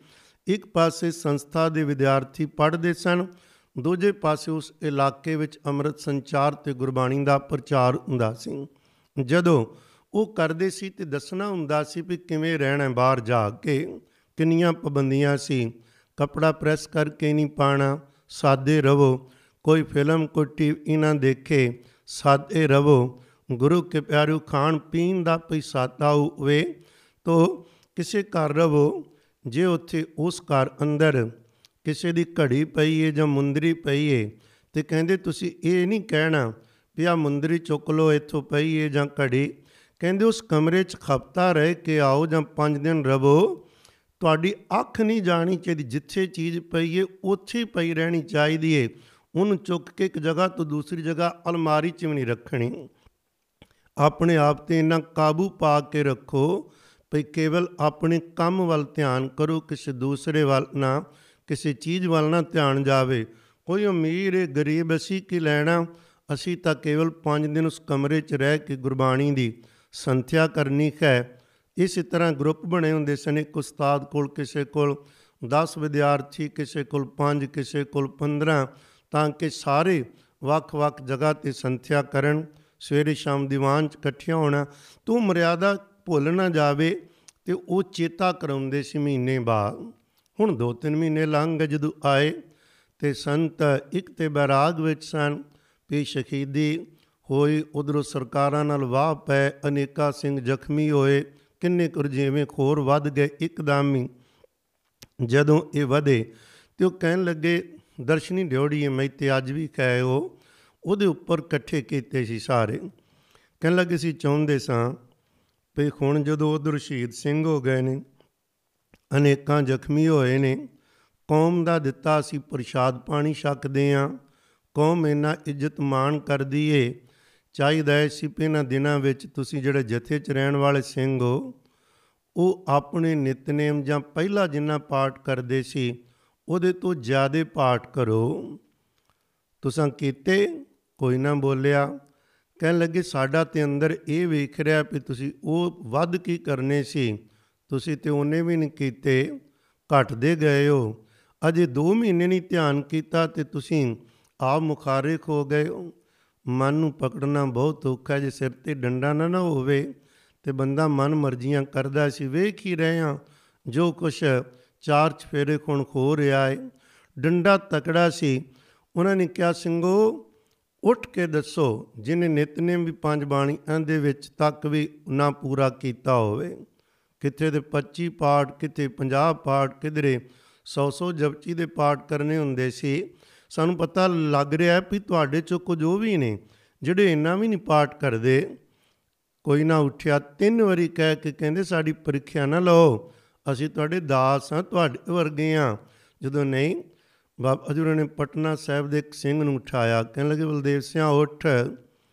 ਉਹਨੂੰ ਦੱਸਿਆ ਕਿ ਜਿਸ ਦਿਨ ਇਹ ਘਟਨਾ ਵਾਪਰੀ ਏ 1978 ਵਿਸਾਖੀ ਵਾਲੀ ਜਦੋਂ ਜਾਣਾ ਸੀ ਉਹ ਦਿਨ ਚਾਰ ਬਾਣੀਆਂ ਦਾ ਨਿਤਨੇਮ ਤੂੰ ਕੀਤਾ ਕਿ ਨਹੀਂ ਕੀਤਾ। ਇੱਕ ਨੂੰ ਉਠਾਇਆ ਜਿਸ ਦਿਨ ਸੰਸਕਾਰ ਕਰਨ ਗਏ ਸਿੰਘਾਂ ਦਾ ਉਦੋਂ ਤੂੰ ਦੋ ਬਾਣੀਆਂ ਪੜੀਆਂ ਜਾਪ ਸਾਹਿਬ ਤੇ ਚੌਪੀ ਨਹੀਂ ਪੜੀ ਇਸ ਤਰ੍ਹਾਂ ਉਹਨਾਂ ਨੇ ਦੱਸਿਆ, ਤਿੰਨਾਂ ਕੁ ਦੇ ਨਾਮ ਲਏ। ਵਾਕਈ ਇਸ ਤਰ੍ਹਾਂ ਹੋਇਆ ਸੀ। ਉਹ ਜਾਣਦੇ ਸਨ ਅੰਦਰੋਂ ਪਈ ਸਿੰਘਾਂ ਦੀ ਅੰਦਰ ਦੇ ਕਿੱਥੇ ਖੜੇ ਨੇ। ਮੈਂ ਕਈ ਵਾਰ ਇਹ ਗੱਲ ਕਰਦਾ ਹੁੰਨਾ ਵਾਂ ਵੀ ਜਦੋਂ ਅਸੀਂ ਨਿਤਨੇਮ ਕਰਦੇ ਹਾਂ, ਬਾਣੀ ਪੜ੍ਹਦੇ ਹਾਂ ਉਹਨਾਂ ਦੇ ਪਿਆਰਿਆਂ ਨੂੰ ਜੇ ਪਤਾ ਲੱਗ ਰਿਹਾ ਏ ਵੀ ਅਸੀਂ ਕਿੰਨੀ ਬਾਣੀ ਪੜ੍ਹੀ ਤੇ ਪਿਆਰਿਓ ਜਿਹਦੀ ਬਾਣੀ ਸਤਿਗੁਰੂ ਨਾ ਸਾਡੀ ਬਾਣੀ ਸੁਣਦੇ ਹੋਣਗੇ, ਇਹਨਾਂ ਗੱਲਾਂ ਤੋਂ ਪਤਾ ਲੱਗਦਾ ਏ, ਗੁਰਬਾਣੀ ਜਦੋਂ ਵੀ ਪੜ੍ਹੀਏ, ਸਿਮਰਨ ਕਰੀਏ, ਸਾਨੂੰ ਭਾਵੇਂ ਉਹ ਦਾਤਾ ਨਹੀਂ ਦਿਸ ਰਿਹਾ, ਪਰ ਦਾਤਾ ਸਾਨੂੰ ਵੇਖ ਰਿਹਾ ਹੈ ਉਹਨੂੰ ਕੁਝ ਭੁੱਲਿਆ ਨਹੀਂ ਕਹਿ ਉਹ ਨਾ ਕਦੇ ਭੁੱਲ ਸਕਦਾ ਹੈ ਕੋਈ ਜਪੇਗਾ, ਕੋਈ ਜੁੜੇਗਾ, ਉਹਨਾਂ ਨੂੰ ਸਾਰਾ ਅੰਦਰੋਂ ਗਿਆਨ ਖੁੰਦਾ ਹੈ ਉਹਨਾਂ ਨੂੰ ਗਿਣਤੀ ਕਰਨ ਦੀ ਲੋੜ ਨਹੀਂ ਪੈਂਦੀ। ਉਹਨਾਂ ਦੇ ਵਰਤਮਾਨ ਵਿੱਚ ਹੀ ਇਹ ਸਾਰਾ ਕੁਝ ਖੁੰਦਾ ਹੈ। ਪਿੱਛੇ ਜੋ ਕੁਝ ਵਾਪਰਿਆ ਗਾਂ ਵਾਪਰਨਾ ਸਾਹਮਣੇ ਖੁੰਦਾ ਜਿੰਨੀ ਕਿਸੇ ਦੀ ਕਮਾਈ ਹੋਵੇ, ਸਤਿਗੁਰੂ ਨਿਰੰਕਾਰ ਉਹਨਾਂ ਕੁਝ ਹੀ ਦਿਖਾਉਂਦੇ ਨੇ। ਸਤਪੁਰਸ਼ਾਂ ਦੇ ਇਹ ਬਚਨ ਸੁਣਦੇ ਆ ਰਹੇ ਹਾਂ। ਤੋਂ ਉਦੋਂ ਵੀ ਜਿਵੇਂ ਬਾਬਾ ਸੁੰਦਰ ਸਿੰਘ ਸਾਹਿਬ ਜੀ ਨੇ ਫੁਰਨਾ ਹੀ ਅੰਦਰੋਂ ਪੜ ਕੇ ਦੱਸਿਆ ਸੀ ਇੱਥੇ ਵੀ ਇਸੇ ਤਰ੍ਹਾਂ ਹੀ ਬਾਬਾ ਜਰਨੈਲ ਸਿੰਘ ਜੀ ਖੁਰਾ ਨੇ ਵੀ ਇਸੇ ਤਰ੍ਹਾਂ ਹੀ ਕੀਤਾ, ਪਰ ਕਹਿ ਕੇ ਉਹ ਗੰਭੀਰ ਹੋ ਗਏ। ਸਿੰਘੋ ਚੰਗਾ ਨਹੀਂ ਕੀਤਾ, ਸਾਡੇ ਮੂੰਹੇ ਸ਼ਬਦ ਖਵਾਏ ਨਾਰਾਜ਼ ਹੋ ਕੇ ਚਲੇ ਗਏ, ਕਮਰਾ ਬੰਦ ਕਰ ਲਿਆ। 24 ਘੰਟੇ ਦਰਵਾਜ਼ਾ ਨਹੀਂ ਖੋਲਿਆ ਮਹਾਰਾਜ ਕੋਲੋਂ ਮਾਫੀ ਮੰਗਦੇ ਖੋਣਗੇ ਜਾਂ ਸਤਿਗੁਰੂ ਜੀ ਦੇ ਸ਼ੁਕਰ ਵਿੱਚ ਖੋਣਗੇ, ਇਹ ਤਾਂ ਉਹ ਜਾਣਨ। ਗੁਰੂ ਕੇ ਪਿਆਰਿਓ ਕਿਉਂਕਿ ਕਦੇ ਵੀ ਕੋਈ ਅੰਦਰਲੀ ਦੌਲਤ ਦਾ ਪ੍ਰਗਟਾਵਾ ਦੁਨੀਆ ਕੋਲ ਨਹੀਂ ਕਰਨਾ ਚਾਹੁੰਦਾ। ਹਾਂ, ਉਹਦੇ ਹੁਕਮ ਦੇ ਅੰਦਰ ਉਹ ਜੋ ਮਰਜ਼ੀ ਅਖਵਾਨ ਸਤਿਗੁਰੂ ਪਰਮੇਸ਼ਰ ਉਹ ਕਰਨ ਨੂੰ ਤਿਆਰ ਹੁੰਦੇ ਨੇ। ਮੈਂ ਬੇਨਤੀ ਕਰਾਂ, ਬਹੁਤ ਕੁਝ ਸਾਹਮਣੇ ਆਈ ਜਾ ਰਿਹਾ ਹੈ ਜਾਪਦਾ ਨਹੀਂ 35 ਸਾਲ ਜਾਂ ਇਹ ਸਾਨੂੰ 36 ਤੋਂ ਵੀ ਜ਼ਿਆਦਾ ਕਿਉਂਕਿ 36 ਤੇ ਹੋ ਗਿਆ 84 ਨੂੰ, ਉਸ ਤੋਂ ਪਹਿਲਾਂ ਦੀਆਂ ਬਾਤਾਂ ਕਰ ਰਿਹਾ ਵਾਂ। 77 ਤੋਂ ਲੈ ਕੇ 81 82 ਤੱਕ ਦੀਆਂ ਗੁਰੂ ਕੇ ਪਿਆਰਿਓ 82 ਨੂੰ ਧਰਮਯੁੱਧ ਮੋਰਚਾ ਲੱਗਦਾ ਏ। ਇਹ ਜਿਹੜੇ ਪੰਜ ਕੁ ਸਾਲਾਂ ਵਿੱਚ ਜੋ ਕੁਝ ਵਾਪਰਦਾ 78 ਦੀ ਗੱਲ ਕਰ ਰਹੇ ਹਾਂ ਹੁਣ ਆਪਾਂ ਇੰਨਾ ਸਮਾਂ ਲੰਘੇ ਸਾਧ ਸੰਗਤ ਲੱਗਦਾ ਜਿਵੇਂ ਅੱਜ ਕੱਲ ਦੀਆਂ ਬਾਤਾਂ ਨੇ। ਪਰ ਕਮਾਲ ਦੀ ਖੇਡ ਇਹ ਸੀ, ਇਸ ਅੰਦਰ ਸਾਰਿਆਂ ਸਿੰਘਾਂ ਦੇ ਇਹ ਪਾਇਆ ਜਾਂਦਾ ਸੀ, ਵੱਧ ਤੋਂ ਵੱਧ ਬਾਣੀ ਪੜੋ ਕੁਝ ਸਿੰਘਾਂ ਨੂੰ ਬਾਬਾ ਜਰਨੈਲ ਸਿੰਘ ਹੋਰਾਂ ਨੇ ਫਿਰ ਇਹ ਕਿਹਾ ਭਈ ਤੁਸੀਂ ਨਾ ਰੋਜ਼ 150 ਜਪਜੀ ਸਾਹਿਬ ਦਾ ਪਾਠ ਕਰਨਾ ਹੈ। ਕਿਸੇ ਦੀ ਡਿਊਟੀ ਲਾਈ 100 ਕਹਿੰਦੇ ਖੁਰਾਕ ਤੁਹਾਨੂੰ ਸਪੈਸ਼ਲ ਮਿਲੇਗੀ। ਖੋਆ ਬਣਾ ਕੇ, ਪੀਪੇ ਭਰ ਕੇ ਰੱਖੇ ਉਹਨਾਂ ਕੋਲ। ਕਿਸੇ ਨੂੰ ਬਦਾਮ ਲਿਆ ਕੇ ਦਿੱਤੇ, ਖੁਰਾਕ ਉਹਨਾਂ ਦੀ ਵਧੀਆ ਤੁਸੀਂ ਜਪ ਤਪ ਹੀ ਬੰਦਗੀ ਕਰਨੀ ਹੈ। ਮੁੱਖ ਮਨੋਰਥ ਤੇ ਉਹ ਕਹਿੰਦੇ ਜੇ, ਤੁਹਾਡੇ ਜੀਵਨ ਹੀ ਨਹੀਂ ਤੇ ਤੁਸੀਂ ਲੋਕਾਂ ਦਾ ਕੀ ਸਵਾਰਨਾ ਹੈ। ਇਹਦੇ ਚ ਕਿਹੜੀ ਵੱਡੀ ਗੱਲ ਹੈ? ਮੈਂ ਟਕਸਾਲੀ ਖੁੰਨਾ ਵਾਂ। ਕੀ ਟਕਸਾਲ ਚ ਕੋਈ ਰਹਿ ਕੇ ਟਕਸਾਲ ਨਾ, ਟਕਸਾਲ ਦੀ ਸਟੈਂਪ ਲਵਾ ਕੇ ਟਕਸਾਲੀ ਬਣੀਦਾ ਨਹੀਂ ਪਿਆਰਿਓ, ਅੰਦਰ ਗੁਰਬਾਣੀ ਵਸਾ ਕੇ ਸਤਿਗੁਰੂ ਦੀਆਂ ਖੁਸ਼ੀਆਂ ਲੈਣੀਆਂ ਚਾਹੀਦੀਆਂ ਨੇ। ਇਹ ਗੱਲ ਮੈਂ ਜ਼ਰੂਰ ਕਵਾਂਗਾ। ਸਾਧ ਸੰਗਤ, ਅਸੀਂ ਜਿੱਥੇ ਇਹ ਦਿਨ ਆਉਂਦੇ ਨੇ ਨਾ, ਅਸੀਂ ਬਜਾਏ ਮਹਾਰਾਜ ਜੀ ਦੇ ਗੁਣ ਗਾਣ ਦੇ, ਸਤਿਗੁਰੂ ਜੀ ਤੇ ਉਹਨਾਂ ਸ਼ਹੀਦਾਂ ਨੂੰ ਪ੍ਰਣਾਮ ਕਰਨ ਦੇ ਕਈ ਵਾਰ ਸ਼ੁਰੂ ਤੋਂ ਲੈ ਕੇ 84 ਤੋਂ ਲੈ ਕੇ ਹੁਣ ਤੱਕ ਵੇਖਦੇ ਆ ਇਸ ਨਾਂ ਦੀ ਵਰਤੋਂ ਆਪਣੇ ਨਿੱਜੀ ਸਵਾਰਥਾਂ ਲਈ ਕੀਤੀ ਜਾਂਦੀ ਹੈ। ਗੁਰੂ ਕੇ ਪਿਆਰਿਓ, ਕਿੰਨੀਆਂ ਕਿੰਨੀ ਵਾਰੀ ਰਾਜ ਭਾਗ ਬਣ ਗਏ ਉਹਨਾਂ ਦੇ ਨਾਂ ਤੇ, ਜਿਹੜੇ ਜੇਲ੍ਹਾਂ ਵਿੱਚ ਉਦੋਂ ਸੀ, ਅੱਜ ਵੀ ਕੁਝ ਚੜਾਈ ਕਰ ਗਏ ਤੇ ਕੁਝ ਰੁਲਦੇ ਪਏ ਨੇ। ਉਹਨਾਂ ਦਾ ਨਾਂ ਲੈ ਕੇ ਬਹੁਤ ਕੁਝ ਹੋ ਚੁੱਕਾ ਹੈ ਪਰ ਸਾਧ ਸੰਗਤ ਉਹ ਕਹਾਣੀ ਉੱਥੇ ਦੀ ਉੱਥੇ ਵੇ। ਇਸ ਕਰਕੇ ਕਦੇ ਨਾ ਮਾਣ ਕਰੀਏ ਕਿ ਮੈਂ ਟਕਸਾਲ ਦਾ ਵਾਂ। ਪਿਆਰਿਓ, ਕਿਸੇ ਵੀ ਸੰਸਥਾ ਦੇ ਖੋਈਏ, ਨਾਲ ਅਸੀਂ ਜੁੜੀਏ। ਜਿੱਥੋਂ ਵੀ ਰਹਿ ਕੇ ਸਤਿਗੁਰੂ ਜੀ ਦੇ ਘਰ ਨਾਲ ਕੋ ਜੁੜਦਾ, ਉਹ ਕੇਵਲ ਸੰਸਥਾ ਹੈ ਸਾਡਾ ਮੁੱਖ ਮਨੋਰਥ ਹੈ ਸ੍ਰੀ ਗੁਰੂ ਗ੍ਰੰਥ ਸਾਹਿਬ ਪਾਤਸ਼ਾਹ ਨਾਲ ਜੁੜਨਾ। ਸ੍ਰੀ ਅਕਾਲ ਤਖਤ ਸਾਹਿਬ ਜੀ ਦੇ ਖਾਰ ਹੁਕਮ ਨੂੰ ਖਿੜੇ ਮੱਥੇ ਪ੍ਰਵਾਨ ਕਰਨਾ। ਪੰਜਾਂ ਤਖਤਾਂ ਤੇ ਸਾਡਾ ਸਿਰ ਝੁਕੇ, ਕੇਵਲ ਬਾਹਰੋਂ ਨਹੀਂ, ਅੰਦਰੋਂ। ਕਿਉਂਕਿ ਬਾਕੀ ਸੰਸਥਾਵਾਂ ਨੇ ਜਿੱਥੇ ਵੀ ਕੋ ਰਹਿ ਕੇ ਸਤਿਗੁਰੂ ਜੀ ਦੀ ਸਿੱਖਿਆ ਲੈ ਰਿਹਾ, ਭਲਾ ਹੈ। ਮੁਬਾਰਕ ਹੈ। ਕਦੇ ਦੂਸਰੇ ਨੂੰ ਆਪਣੇ ਤੋਂ ਛੋਟਾ ਨਾ ਸਮਝੀਏ। ਕਈ ਵਾਰ ਤੇ ਖਰਾਨ ਖੋਈਦਾ ਏ ਗੱਲਾਂ ਜਿਹੜੀਆਂ ਮੈਤੇ ਕਦੇ ਹੁੰਦੀਆਂ ਹੀ ਨਹੀਂ ਸਨ। ਸੰਤਾਂ ਨੇ ਕਦੇ ਸੁਪਨੇ ਵਿੱਚ ਵੀ ਨਹੀਂ ਸੀ ਉਹ ਗੱਲਾਂ ਸੋਚੀਆਂ। ਉਹ ਕਈ ਜਿੰਦੇ ਨੇ ਅਜੇ ਕੁਝ ਸਾਲ ਪਹਿਲਾਂ ਹੋਏ, ਟ੍ਰਾਂਟੋ ਇੱਕ ਸਥਾਨ ਤੇ, ਜਿੱਥੇ ਕਿ ਗੁਰਬਾਣੀ ਦੀਆਂ ਕੈਸਟਾਂ ਸਨ ਜਾਂ ਹੋਰ ਮੈਗਜ਼ੀਨ ਸਨ। ਦੋ ਕੁ ਚਾਰ ਸਿੰਘ ਐਨ ਭੜਕੇ ਜੇ ਆਏ ਹੋਏ। ਕਹਿਣ ਲੱਗੇ ਤੇ ਸੰਤ ਜਰਨੈਲ ਸਿੰਘ ਦੀ ਕੋਈ ਕੈਸਟ ਹੈ? ਉਹ ਕਹਿੰਦੇ ਨਹੀਂ। ਉਹ ਕਹਿਣ ਲੱਗੇ, ਫਿਰ ਇਹ ਕਾਦਾ ਸਥਾਨ ਹੋਇਆ? ਇਹ ਕਿੰਨੇ ਪੜਾ ਦਿੱਤਾ ਹੈ ਕਿ ਜਿਹੜੇ ਸਥਾਨ ਤੇ ਸੰਤ ਬਾਬਾ ਜਰਨੈਲ ਸਿੰਘ ਦੀ ਫੋਟੋ ਨਾ ਹੋ ਜਾਂ ਕੈਸਟ ਨਾ ਹੋਏ ਉਹ ਸਿੱਖ ਹੀ ਨਹੀਂ ਕਰਨ ਇਹ ਧੱਕਾ ਹੈ ਤੇ ਕੋਈ ਨਵੀਂ ਤਰੀਕਾ ਹੀ ਅਸੀਂ ਪਣਾ ਲਿਆ, ਕੋਈ ਹੋਰ ਹੀ। ਸੰਤ ਕੋਣ? ਕੋਈ ਵੀ ਚਾਹੇ ਪਿੰਡਾਂ ਵਾਲੇ ਨੇ। ਚਾਹੇ ਪਿਆਰੂ ਰਾੜਾ ਸਾਹਿਬ ਵਾਲੇ ਨੇ ਨਾਨਕਸਰ ਸਾਹਿਬ ਵਾਲੇ ਨੇ ਚਾਹੇ ਕੋਈ ਹੋਰ ਮਸਤੂਆਣ ਵਾਲੇ ਮਹਾਪੁਰਖ ਨੇ ਕੰਸਾਲ ਵਾਲੇ ਮਹਾਪੁਰਖ ਨੇ ਮਿਸ਼ਨਰੀ ਕਾਲਜ ਨੇ, ਅਖੰਡ ਕੀਰਤਨੀ ਜਥੇ ਨੇ, ਸਾਧ ਸੰਗਤ ਇਹ ਸੰਸਥਾਵਾਂ ਨੇ ਸਤਿਗੁਰੂ ਨਾਲ ਜੋੜਨ ਦੀ। ਪੁੱਛਿਆ, ਇਹ ਕਰੋ ਕਿਹੜੇ ਅਸਥਾਨ ਤੇ ਸ੍ਰੀ ਗੁਰੂ ਗ੍ਰੰਥ ਸਾਹਿਬ ਜੀ ਦੀ ਬਾਣੀ ਨਾਲ ਜੋੜਿਆ ਜਾ ਰਿਹਾ ਕਿ ਨਹੀਂ ਜੋੜਿਆ ਜਾ ਰਿਹਾ? ਕਿੱਥੇ ਅੰਮ੍ਰਿਤ ਸੰਚਾਰ ਵੱਧ ਖੋ ਰਹੇ ਨੇ, ਕਿੱਥੇ ਸਿਮਰਨ ਅਭਿਆਸ ਵੱਧ ਖੋ ਰਹੇ ਨੇ, ਜਿੱਥੇ ਨਹੀਂ ਹੋ ਰਹੇ, ਉੱਥੇ ਕਰੀਏ। ਇਹਦੇ ਤੇ ਨਾ ਕਦੇ ਝਗੜੇ ਖੜਾ ਕਰ ਦਈਏ। ਮੈਂ ਫਲਾਣੀ ਸੰਸਥਾ ਦਾ ਵਾਂ ਤੇ ਕਦੇ ਵੀ ਕਿਸੇ ਦੂਸਰੇ ਸੰਸਥਾ ਨੂੰ ਆਪਣੇ ਤੋਂ ਛੁਟਿਆ ਕੇ ਨਾ ਵੇਖੀਏ। ਤੁਹਾਨੂੰ ਇੱਕ ਬੇਨਤੀ ਹੋਰ ਕਰਾਂ ਮੈਂ ਅੱਜ। ਬਾਬਾ ਸੁੰਦਰ ਸਿੰਘ ਸਾਹਿਬ ਜੀ ਦੇ ਤਿੰਨ ਬਚਨ, ਗੁਰੂ ਕੇ ਪਿਆਰਿਓ ਮਹਿਤੇ ਪ੍ਰਚਲਿਤ ਨੇ। ਉਹ ਬਚਨਾਂ ਨੂੰ ਬਾਬਾ ਗੁਰਬਚਨ ਸਿੰਘ ਸਾਹਿਬ ਨੇ ਪ੍ਰਚਾਰਿਆ, ਬਾਬਾ ਕਰਤਾਰ ਸਿੰਘ ਸਾਹਿਬ ਨੇ ਵੀ ਤੇ ਸੰਤ ਬਾਬਾ ਜਰਨੈਲ ਸਿੰਘ ਜੀ ਖੁਰਾਨੇ ਨੇ ਵੀ ਉਹ ਕਹਿੰਦੇ ਸਨ, ਭਈ ਇੱਕ ਤਾਂ ਮਿਲਵੇ ਕੀ ਮਹਿਮਾ ਬਰਨ ਨਾ ਸਾਕੋ ਨਾਨਕ ਪਰੈ ਪਰਿਲਾ ਕਹਿੰਦੇ ਮਿਲ ਕੇ ਰਹਿਣਾ ਹੈ। ਸਾਰਿਆਂ ਨਾਲ ਮਿਲ ਕੇ ਰਹਿਣਾ, ਸਾਰਿਆਂ ਨਾਲ ਵੀ ਮਿਲ ਕੇ ਰਹਿਣਾ ਤੇ ਅੰਦਰੋਂ ਸਤਿਗੁਰੂ ਨਾਲ ਮਿਲ ਕੇ ਰਹਿਣਾ, ਇਹ ਨਿਸ਼ਾਨਾ ਮਿਲ ਕੇ ਤੋੜਨਾ ਨਹੀਂ ਕਿਸੇ ਨੂੰ। ਦੂਸਰਾ ਸੀ ਉਹਨਾਂ ਦਾ, ਸਾਰੇ ਗੁਰਸਿੱਖ ਇੱਕ ਪੰਗਤ ਵਿੱਚ ਬੈਠ ਕੇ ਪ੍ਰਸ਼ਾਦ ਛਕਣ, ਕਦੇ ਕੋਈ ਵੱਡਾ ਛੋਟਾ ਨਾ ਅਖਵਾਏ। ਤੇ ਤੀਸਰਾ ਉਹਨਾਂ ਦਾ ਬਚਨ, ਜਿਹੜੇ ਬਹੁਤੇ ਬਚਨਾਂ ਚੋਂ ਤਿੰਨ ਵੱਧ ਪ੍ਰਚਲਿਤ ਹੋਏ, ਉਹ ਸੀ, ਮਹਾਪੁਰਖ ਕਿਸੇ ਵੀ ਮਜਬ ਦਾ ਹੋਵੇ ਕਿਸੇ ਦੂਸਰੇ ਦਾ ਤੀਸਰੇ ਦਾ, ਕੋਈ ਵੀ ਰੱਬ ਨੂੰ ਪਿਆਰ ਕਰਨ ਵਾਲਾ ਕੋਈ ਮਹਾਪੁਰਖ ਹੈ, ਕੋਈ ਸੰਸਥਾ ਹੈ, ਕੋਈ ਰੂਹ ਹੈ, ਉਹਦਾ ਵੱਧ ਤੋਂ ਵੱਧ ਸਤਿਕਾਰ ਕਰਨਾ ਹੈ ਤੇ ਐਸਾ ਹੀ ਹੁੰਦਾ ਆਇਆ ਹੈ। ਪਰ ਸਾਡੇ ਸਾਹਮਣੇ ਸੰਤ ਅਵਾ ਜਰਨੈਲ ਸਿੰਘ ਜੀ ਕੁਰਾਨ ਦੇ ਕੋਲ ਉਦਾਸੀ ਆਉਣ, ਨਿਰਮਲੇ ਆਉਣ, ਭਗਵਿਆਂ ਵਾਲੇ ਆਉਣ, ਚਿੱਟਿਆਂ ਵਾਲੇ ਆਉਣ, ਪੂਰਾ ਵੱਡੀ ਜਗ੍ਹਾ ਦੇ ਕੇ ਉਹਨਾਂ ਨੂੰ ਬਿਠਾਇਆ ਜਾਂਦਾ ਸੀ। ਅੱਜ ਅਸੀਂ ਕਈ ਵਾਰ ਐ ਉਹਨਾਂ ਦਾ ਨਾਂ ਯੂਜ਼ ਕਰਦੇ ਆ ਨਾ ਕਰਿਆ ਕਰੋ ਇਹ ਪਿਆਰ ਨਹੀਂ, ਨਾ ਸਿੱਖੀ ਨਾਲ, ਨਾ ਕਿਸੇ ਸੰਸਥਾ ਦੇ ਨਾਲ। ਦੂਜਿਆਂ ਦਾ ਸਤਕਾਰ ਕਰੀਏ ਵੱਧ ਤੋਂ ਵੱਧ ਪਿਆਰ ਕਰੀਏ। ਇੱਕ ਸਿੰਘ ਕਹਿਣ ਲੱਗਾ, ਸੰਤ ਬਾਬਾ ਗੁਰਬਚਨ ਸਿੰਘ ਜੀ ਖਾਲਸਾ ਨੂੰ ਜਿਵੇਂ ਸਾਧੂ ਬਣਨਾ ਹੈ ਉਹ ਕਹਿਣ ਲੱਗੇ, ਨਹੀਂ, ਪਹਿਲਾਂ ਜੀ ਤੇਰੇ ਭਾਗ 'ਚ ਵਿਦਿਆ ਲਿਖੀ ਹੈ ਤੂੰ ਵਿਦਿਆ ਪੜ ਤੇ ਉਹ ਕਹਿਣ ਲੱਗਾ, ਜੀਓ, ਮੈਂ ਵਿਦਿਆ ਨਹੀਂ ਪੜਨਾ ਚਾਹੁੰਦਾ, ਮੈਂ ਕੇਵਲ ਨਾਮ ਸਿਮਰਨ ਅਭਿਆਸ ਕਰਨਾ ਚਾਹਨਾ ਉਹ ਕਹਿਣ ਲੱਗੇ, ਠੀਕ ਏ, ਪਰ ਤੈਨੂੰ ਵਿਦਿਆ ਪੜਨ ਦਾ ਹੁਕਮ ਹੈ ਉਹ ਵਿਚਾਰਾ ਥੋੜਾ ਚਿਰ ਲੱਗਾ। ਉਹਨਾਂ ਨੇ ਫਿਰ ਭੇਜਿਆ ਸੰਤ ਅਬਾ ਜਵਾਲਾ ਸਿੰਘ ਜੋਰਾਂ ਕੋਲ ਕੁਝ ਸਮਾਂ। ਉੱਥੇ ਜਾਓ, ਵਿਦਿਆ ਪੜ੍ਹ ਕੇ ਆਓ। ਜਿਹੜੇ ਉੱਥੇ ਉਸਤਾਦਾਂ ਕੋਲ ਤੇ ਮਹਾਂਪੁਰਖਾਂ ਕੋਲ, ਉੱਥੇ ਗਿਆ। ਉਸ ਤੋਂ ਇੱਕ ਹੋਰ ਜਗ੍ਹਾ ਤੋਰਿਆ।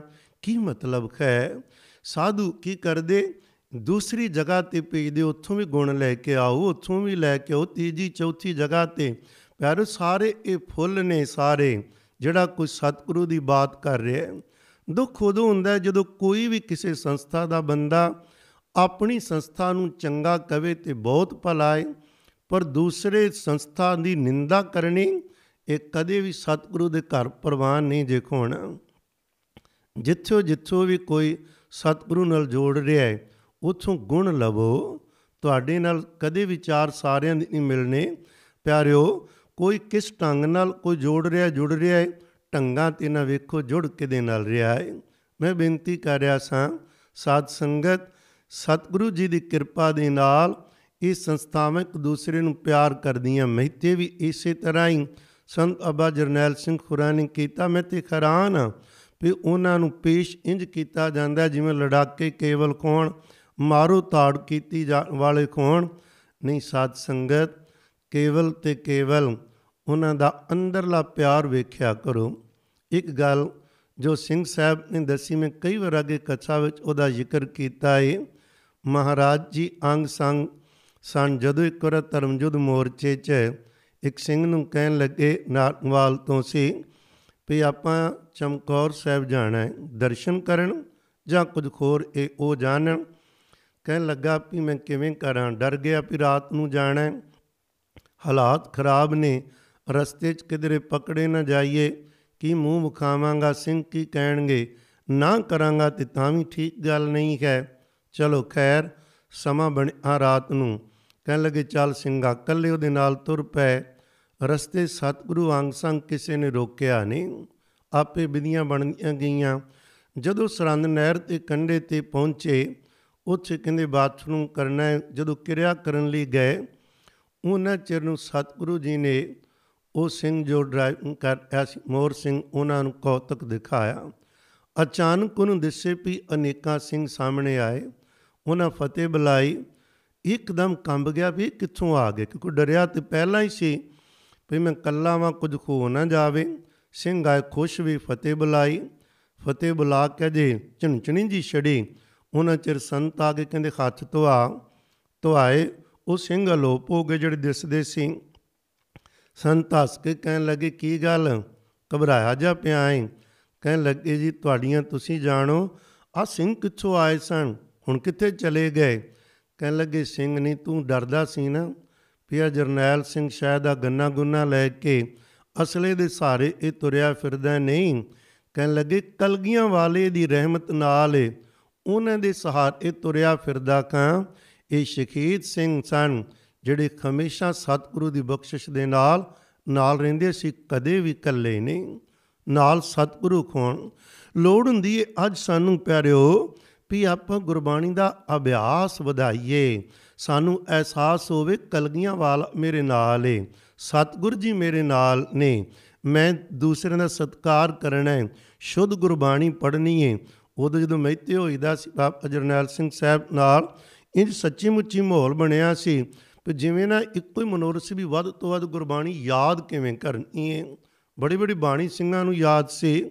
ਪੰਜ ਗ੍ਰੰਥੀ ਯਾਦ ਸਤਿਗੁਰਾਂ ਨੇ ਕਰਵਾਈ ਪਿਆਰਿਓ, ਆਮ ਸਿੰਘਾਂ ਨੂੰ ਯਾਦ ਸੀ। ਬਾਣੀ ਮੁਕਾਬਲਾ ਹੁੰਦਾ ਸੀ ਵੀ ਹੋਰ ਕਿਵੇਂ ਕਰਨੀ ਬਾਣੀ ਯਾਦ। ਇੰਜ ਲੱਗਦਾ ਸੀ ਵੀ ਧੰਨ ਗੁਰੂ ਗ੍ਰੰਥ ਸਾਹਿਬ ਜੀ ਦੇ ਅੰਦਰ ਜਿਹੜੇ ਛੋਟੇ ਛੋਟੇ ਰਾਗ ਨੇ ਥੋੜੀ ਬਾਣੀ ਵਾਲੇ ਸਾਰੀ ਯਾਦ ਕੀਤੇ ਤੇ ਝਟ ਬਾਣੀ ਯਾਦ ਵੀ ਹੋ ਜਾਂਦੀ ਸੀ। ਫਿਰ ਬਾਣੀ ਜਦੋਂ ਬਾਹਰੋਂ ਯਾਦ ਹੋਏਗੀ ਤੇ ਅੰਦਰ ਵੀ ਵਸੇਗੀ। ਗੱਲਾਂ ਤੇ ਬਹੁਤ ਧਰਮਜੋਤ ਮੋਰਚੇ ਚ ਇੱਕ ਵਾਰ ਗੁਰੂ ਨਾਨਕ ਨਿਵਾਸ ਉੱਪਰਲੀ ਮੰਜ਼ਲ ਤੇ ਸੈਰ ਕਰਦੇ ਸੀ। ਪਿੰਡੋਂ ਗਏ, ਪੌੜੀਆਂ 'ਚ ਪਹਿਰਾ ਸੀ, ਸਿੰਘਾਂ ਨੂੰ ਕਿਹਾ, ਦਰਸ਼ਨ ਕਰ ਲੈਣ ਦਿਓ। ਉਹ ਅੱਗੇ ਉੱਥੇ ਜਾਣ ਦੀ ਸਨ, ਕਹਿਣ ਲੱਗੇ ਪਚੰਗੀਆਂ ਬਿਲਕੁਲ ਨਹੀਂ ਭਾਜਾ ਥੱਲੇ। ਉਹਨਾਂ ਨਾਲ ਲੜ ਲੁੜ ਕੇ ਹੱਸ ਖੇਡ ਕੇ ਚਲੇ ਗਏ। ਉਹਨਾਂ ਮੇਰੀ ਬਾਹ ਫੜ ਲਈ, ਕਹਿਣ ਲੱਗੇ, ਚਲੋ ਇੱਥੇ ਪੌੜੀ ਤੇ ਬੂਹਾ ਖੋਲਦੇ ਆਂ, ਦੂਰੋਂ ਵੇਖ ਲੈ। ਸੰਤ ਚੜਕਣਗੇ ਵੀ ਐਵੇਂ ਅਸੀਂ ਨਿਤਨਮ ਕਰਦੇ ਆਂ ਤੇ ਸਾਨੂੰ ਵੀ ਪਵਾਏਗਾ।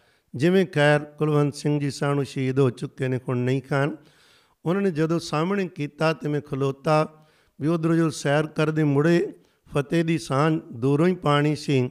ਉਹ ਹੱਸ ਪੈ ਤੇ ਇਸ਼ਾਰਾ ਕੀਤਾ, ਆ ਜਾ। ਚਲਾ ਗਿਆ। ਨਾਲੇ ਉਹਨਾਂ ਨੂੰ ਚੜਾ ਗਿਆ ਸੰਤਾਂ ਨੇ ਆਵਾਜ਼ ਮਾਰ ਲਈ ਖੋਣ ਉਹ ਕਹਿਣ ਲੱਗੇ ਅੱਜ ਵਾਪਸ ਤੈਨੂੰ ਦੱਸਦੇ ਆ ਸੰਤਾਂ ਨੇ ਨਾਲੇ ਨਾਲ ਤੁਰੇ ਜਾਣ, ਸੱਜੀ ਬਾਹ ਨਾਲ ਥੱਲੇ ਲੈ ਲਿਆ, ਲੈ ਕੇ ਕਹਿਣ ਲੱਗੇ, ਕਿਵੇਂ ਠੀਕ ਹੈ ਸਾਰਾ ਕੁਝ ਜੀ? ਬਾਹਰ ਕੀ ਹਾਲਾਤ ਨੇ? ਧਰਮਜੁੱਧ ਮੋਰਚੇ ਦੇ ਪ੍ਰਤੀ ਲੋਕ ਕੀ ਸੋਚਦੇ ਨੇ? ਮੈਨੂੰ ਪੁੱਛ ਰਹੇ। ਮੈਂ ਬੱਚਾ ਵਾਂ ਜੀ ਮੈਨੂੰ ਕੁਝ ਪਤਾ ਹੀ ਨਹੀਂ। ਲੋਕ ਕੀ ਸੋਚਦੇ ਨੇ? ਕੇਵਲ ਇੰਨਾ ਹੀ ਚਾਹ ਹੁੰਦਾ ਸੀ ਵੀ ਉੱਥੇ ਰਹਿੰਨੇ ਆ ਮੋਰਚੇ 'ਚ ਜਾਣਾ ਹੈ ਇਸ ਤੋਂ ਵੱਧ ਕੁਝ ਨਹੀਂ। ਸੋਚੀਦਾ ਹੈ ਵੀ ਇੱਕ ਬੱਚੇ ਤੋਂ ਵੀ ਉਹ ਕੁਛ ਨਾ ਕੁਝ ਪੁੱਛਦੇ ਨੇ ਵੀ ਬਾਹਰ ਦੇ ਹਾਲਾਤ ਕੇ ਹਰ ਕਿਸੇ ਦਾ ਅਦਬ ਤੇ ਸਤਕਾਰ। ਗੁਰੂ ਕੇ ਪਿਆਰਿਓ, ਜਿਕ ਜਦੋਂ ਮਿਸ਼ਨੀ ਕਾਲਜ ਸੀ ਤਦ ਮੋਰਚਾ ਲੱਗਾ। ਉਦੋਂ ਗੁਰੂ ਰਾਮਦਾਸ ਸਾਹਿਬ ਲੰਗਰ ਦੀ ਉੱਪਰਲੀ ਮੰਜ਼ਲ ਤੇ ਜਾ ਕੇ ਸੰਤ ਖਲੋਂਦੇ, ਜਿਨ੍ਹਾਂ ਦੇ ਸਵਾਲ ਹੁੰਦੇ ਜਾਂ ਕੁਝ ਪੁੱਛਣਾ ਦੱਸਣਾ ਉਦੋਂ ਉੱਤੇ ਸਨ। ਉੱਥੇ ਜਦੋਂ ਗਏ ਸੰਗਤ ਬਹਿ ਜਾਂਦੀ ਸੀ ਤੇ ਸੰਤ ਹੱਥ ਵਿੱਚ ਮਾਈਕ ਪਕੜ ਕੇ ਸਟੈਂਡ ਤੋਂ ਬਗੈਰ ਵੈਸੇ ਪਕੜਿਆ ਹੋਣਾ ਤੇ ਜੋ ਕਿਸੇ ਦੇ ਸਵਾਲ ਹੋਣੇ, ਉਹਨਾਂ ਦੇ ਜਵਾਬ ਦੇਣੇ। ਇੱਕ ਵਾਰ ਮਹਾਰਾਜ ਜੀ ਨੇ ਉਦੋਂ ਹੀ ਮੌਕਾ ਦਿੱਤਾ, ਪੁੱਛਿਆ ਸੀ ਵੀ ਬਾਬਾ ਜੀ ਦੱਸੋ, ਗੱਲ ਕਿਸੇ ਨਾਲ ਕਰ ਰਹੇ ਸਨ ਤੇ ਨਾਲ ਪਕੜ ਕਹਿੰਦੇ, ਆ ਜਾ, ਇਧਰ ਖੱਬੇ ਪਾਸੇ, ਕਿਉਂਕਿ ਲੰਬੇ ਸਣੇ ਛੋਟੇ ਬੁੱਕਲ ਚ ਲੈ ਕੇ ਨਾਲੇ ਖਲਾਈ ਜਾਣ ਤੇ ਜਵਾਬ ਦੇਈ ਜਾਣ। ਕਹਿੰਦੇ, ਤੂੰ ਤੇ ਨਹੀਂ ਕੁਝ ਪੁੱਛਣਾ? ਜੀ ਪੁੱਛਣਾ ਕੀ ਹੈ ਮੈਂ ਕਿਹਾ, ਚਲੋ, ਆਪਾਂ ਹੀ ਪੁੱਛ ਲਈਏ। ਡਰਦਿਆਂ ਪੁੱਛਿਆ ਵੀ ਉੱਥੇ ਪੜਾਉਂਦੇ ਸਾਂ। ਗੱਲ ਚੱਲੀ ਵੀ ਭਗਤ ਧੰਨਾ ਜੀ ਨੇ ਪੱਥਰ ਚੋਂ ਰੱਬ ਨਹੀਂ ਪਾਇਆ। ਅਸੀਂ ਤੇ ਤੇ ਸੁਣਦੇ ਸਾਂ ਵੀ ਪੱਥਰ ਕੋਲੋਂ ਰੱਬ ਪਾਇਆ। ਸਨ ਲੱਗੇ, ਕਹਿਣ ਲੱਗੇ ਉਦੋਂ ਕਹਿੰਦੇ ਸੀ ਨਾ ਪੜ ਲਓ। ਉਦੋਂ ਸ਼ਰਾਰਤਾਂ ਕਰਦੇ ਫਿਰਦੇ ਸੀ। ਨਾਲ ਹੀ ਸਮਝਾਇਆ ਇਸ ਤਰ੍ਹਾਂ ਨਹੀਂ। ਕਹਿਣ ਲੱਗੇ, ਗੱਲ ਪੱਥਰ ਦੀ ਨਹੀਂ ਖੁੰਦੀ। ਗੱਲ ਵਿਸ਼ਵਾਸ ਦੀ, ਭਰੋਸੇ ਦੀ ਦੇਣ ਵਾਲੇ ਲਈ ਪੱਥਰ ਸੀ। ਵੇਖਣ ਵਾਲੇ ਲਈ ਪੱਥਰ ਨਹੀਂ ਸੀ। ਉਸ ਨੇ ਜਿਹੜੀ ਕਮਾਈ ਕੀਤੀ ਉਹਦੀ ਬਦੌਲਤ ਨਿਰੰਕਾਰ ਨੇ ਉਥੋਂ ਦਰਸ਼ਨ ਦਿਦਾਰੇ ਕਰਵਾਏ।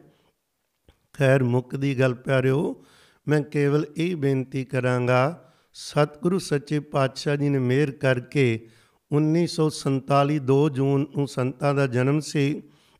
1977 ਨੂੰ ਦਮਦਮੀ ਟਕਸਾਲ ਦੇ ਉਹ ਮੁਖੀ ਬਣੇ। ਸਾਧ ਸੰਗਤ, ਕੀ ਹੈ ਕੇਵਲ 30 ਸਾਲ ਦੀ ਉਮਰ ਤੇ ਫਿਰ 7 ਸਾਲ ਦਮਦਮੀ ਟਕਸਾਲ ਦੇ ਆਗੂ ਬਣ ਕੇ ਬਣ ਕੇ ਸੇਵਾ ਕੀਤੀ, ਪਰ ਕਦੇ ਵੀ ਆਗੂ ਉਹਨਾਂ ਨੇ ਆਪਣੇ ਆਪ ਨੂੰ ਵੱਡਾ ਨਹੀਂ। ਜਥੇ ਦੇ ਸਿੰਘਾਂ ਨੂੰ ਪੂਰਾ ਅਦਬ ਸਤਕਾਰ ਵੀ ਦੇਣਾ ਦਿੰਦੇ ਸਨ। ਹਰ ਛੋਟੇ ਵੱਡੇ ਨੂੰ ਸਿੱਖਣ ਦੀ ਭਾਵਨਾ ਰੱਖਦੇ ਸਨ ਤੇ ਨਾਲ ਨਾਲ ਹਸਾਣਾ ਖਿਡਾਣਾ ਵੀ। ਪਰ ਜੇ ਕੋਈ ਗਲਤੀ ਕਰੇ ਤੇ ਸਖਤੀ ਵੀ ਬਹੁਤ ਵੱਡੀ ਸੀ। ਤੋਂ ਅੱਜ ਦੇ ਦਿਨ ਉਹਨਾਂ ਦੇ ਗੁਰੂ ਕੇ ਪਿਆਰੋ ਕੀਤੇ ਪਰਉਪਕਾਰਾਂ ਨੂੰ ਸਾਹਮਣੇ ਰੱਖ ਕੇ ਕੇਵਲ ਸ਼ੁਕਰਾਨੇ ਵਜੋਂ ਦੋ ਚਾਰ ਗੱਲਾਂ ਤੁਹਾਡੇ ਨਾਲ ਸਾਂਝੀਆਂ ਕਰਨ ਨੂੰ ਜੀ ਕੀਤਾ ਤੇ ਅੱਜ ਕਰਦੇ ਪਏ ਆ ਮਹਾਰਾਜ ਮਿਹਰ ਕਰਨ।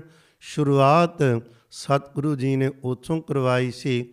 ਉਹਨਾਂ ਦੀ ਪ੍ਰੇਰਣਾ ਸਦਕਾ ਹੀ ਫਿਰ ਸਾਹਿਬਜ਼ਾਦਾ ਜੁਝਾਰ ਸਿੰਘ ਗੁਰਮਤ ਮਿਸ਼ਨਰੀ ਕਾਲਜ ਵੀ ਗਏ। ਕਈ ਵਾਰ ਸਿੰਘ ਬੜੀ ਹੈਰਾਨੀ। ਨਾਲ ਪੁੱਛਦੇ ਨੇ, ਮਿਸ਼ਨਰੀ ਖੋਰ, ਟਕਸਾਲ ਵਾਲੇ ਖੋਰ ਤੁਸੀਂ ਕਿਵੇਂ ਦੋਨਾਂ ਨੂੰ? ਮਹਾਰਾਜ ਜੀ ਨੇ ਦੋਨੋਂ ਜਗ੍ਹਾ ਤੇ ਸਿੱਖਿਆ ਦਵਾਈ ਹੈ ਪਰ ਨਾ ਟਕਸਾਲੀਆਂ, ਨਾ ਮਿਸ਼ਨਰੀ, ਜੋ ਉਹਨਾਂ ਨੇ ਕਿਹਾ ਕਲਗੀਆਂ ਵਾਲੇ ਦੇ ਬਣ ਕੇ ਰਹਿਣਾ, ਸਤਿਗੁਰੂ ਨੇ ਅੱਜ ਤੱਕ ਬਣਾਇਆ ਤੇ ਗਾਂ ਬਣਾ ਕੇ ਰੱਖਣ। ਸਤਕਾਰ ਹਰ ਉਹ ਸੰਸਥਾ ਤੇ ਸ਼ਖਸ ਦਾ ਹੈ, ਜਿੱਥੋਂ ਜਿੱਥੋਂ ਰਾਹਾਂ ਤੋਂ ਚੱਲ ਕੇ ਅੱਜ ਇਸ ਮੰਜ਼ਲ ਤੇ ਪਹੁੰਚ ਕੇ ਜ਼ਿੰਦਗੀ ਸਤਿਗੁਰੂ ਦੇ ਘਰ ਦੀਆਂ ਜੋ ਦਾਤਾਂ ਮਾਣ ਰਹੇ ਆ ਸਦਾ ਹੀ ਉਹਨਾਂ ਨੂੰ ਨਮਸਕਾਰ ਰਹੇਗੇ। ਭੁੱਲ ਚੁੱਕ ਦੀ ਖਿਮਾ ਕਰਨੀ ਤੇ ਫਤਿਹ ਬੁਲਾਓ ਜੀ। ਵਾਹਿਗੁਰੂ ਜੀ ਕਾ ਖਾਲਸਾ, ਵਾਹਿਗੁਰੂ ਜੀ ਕੀ ਫਤਿਹ।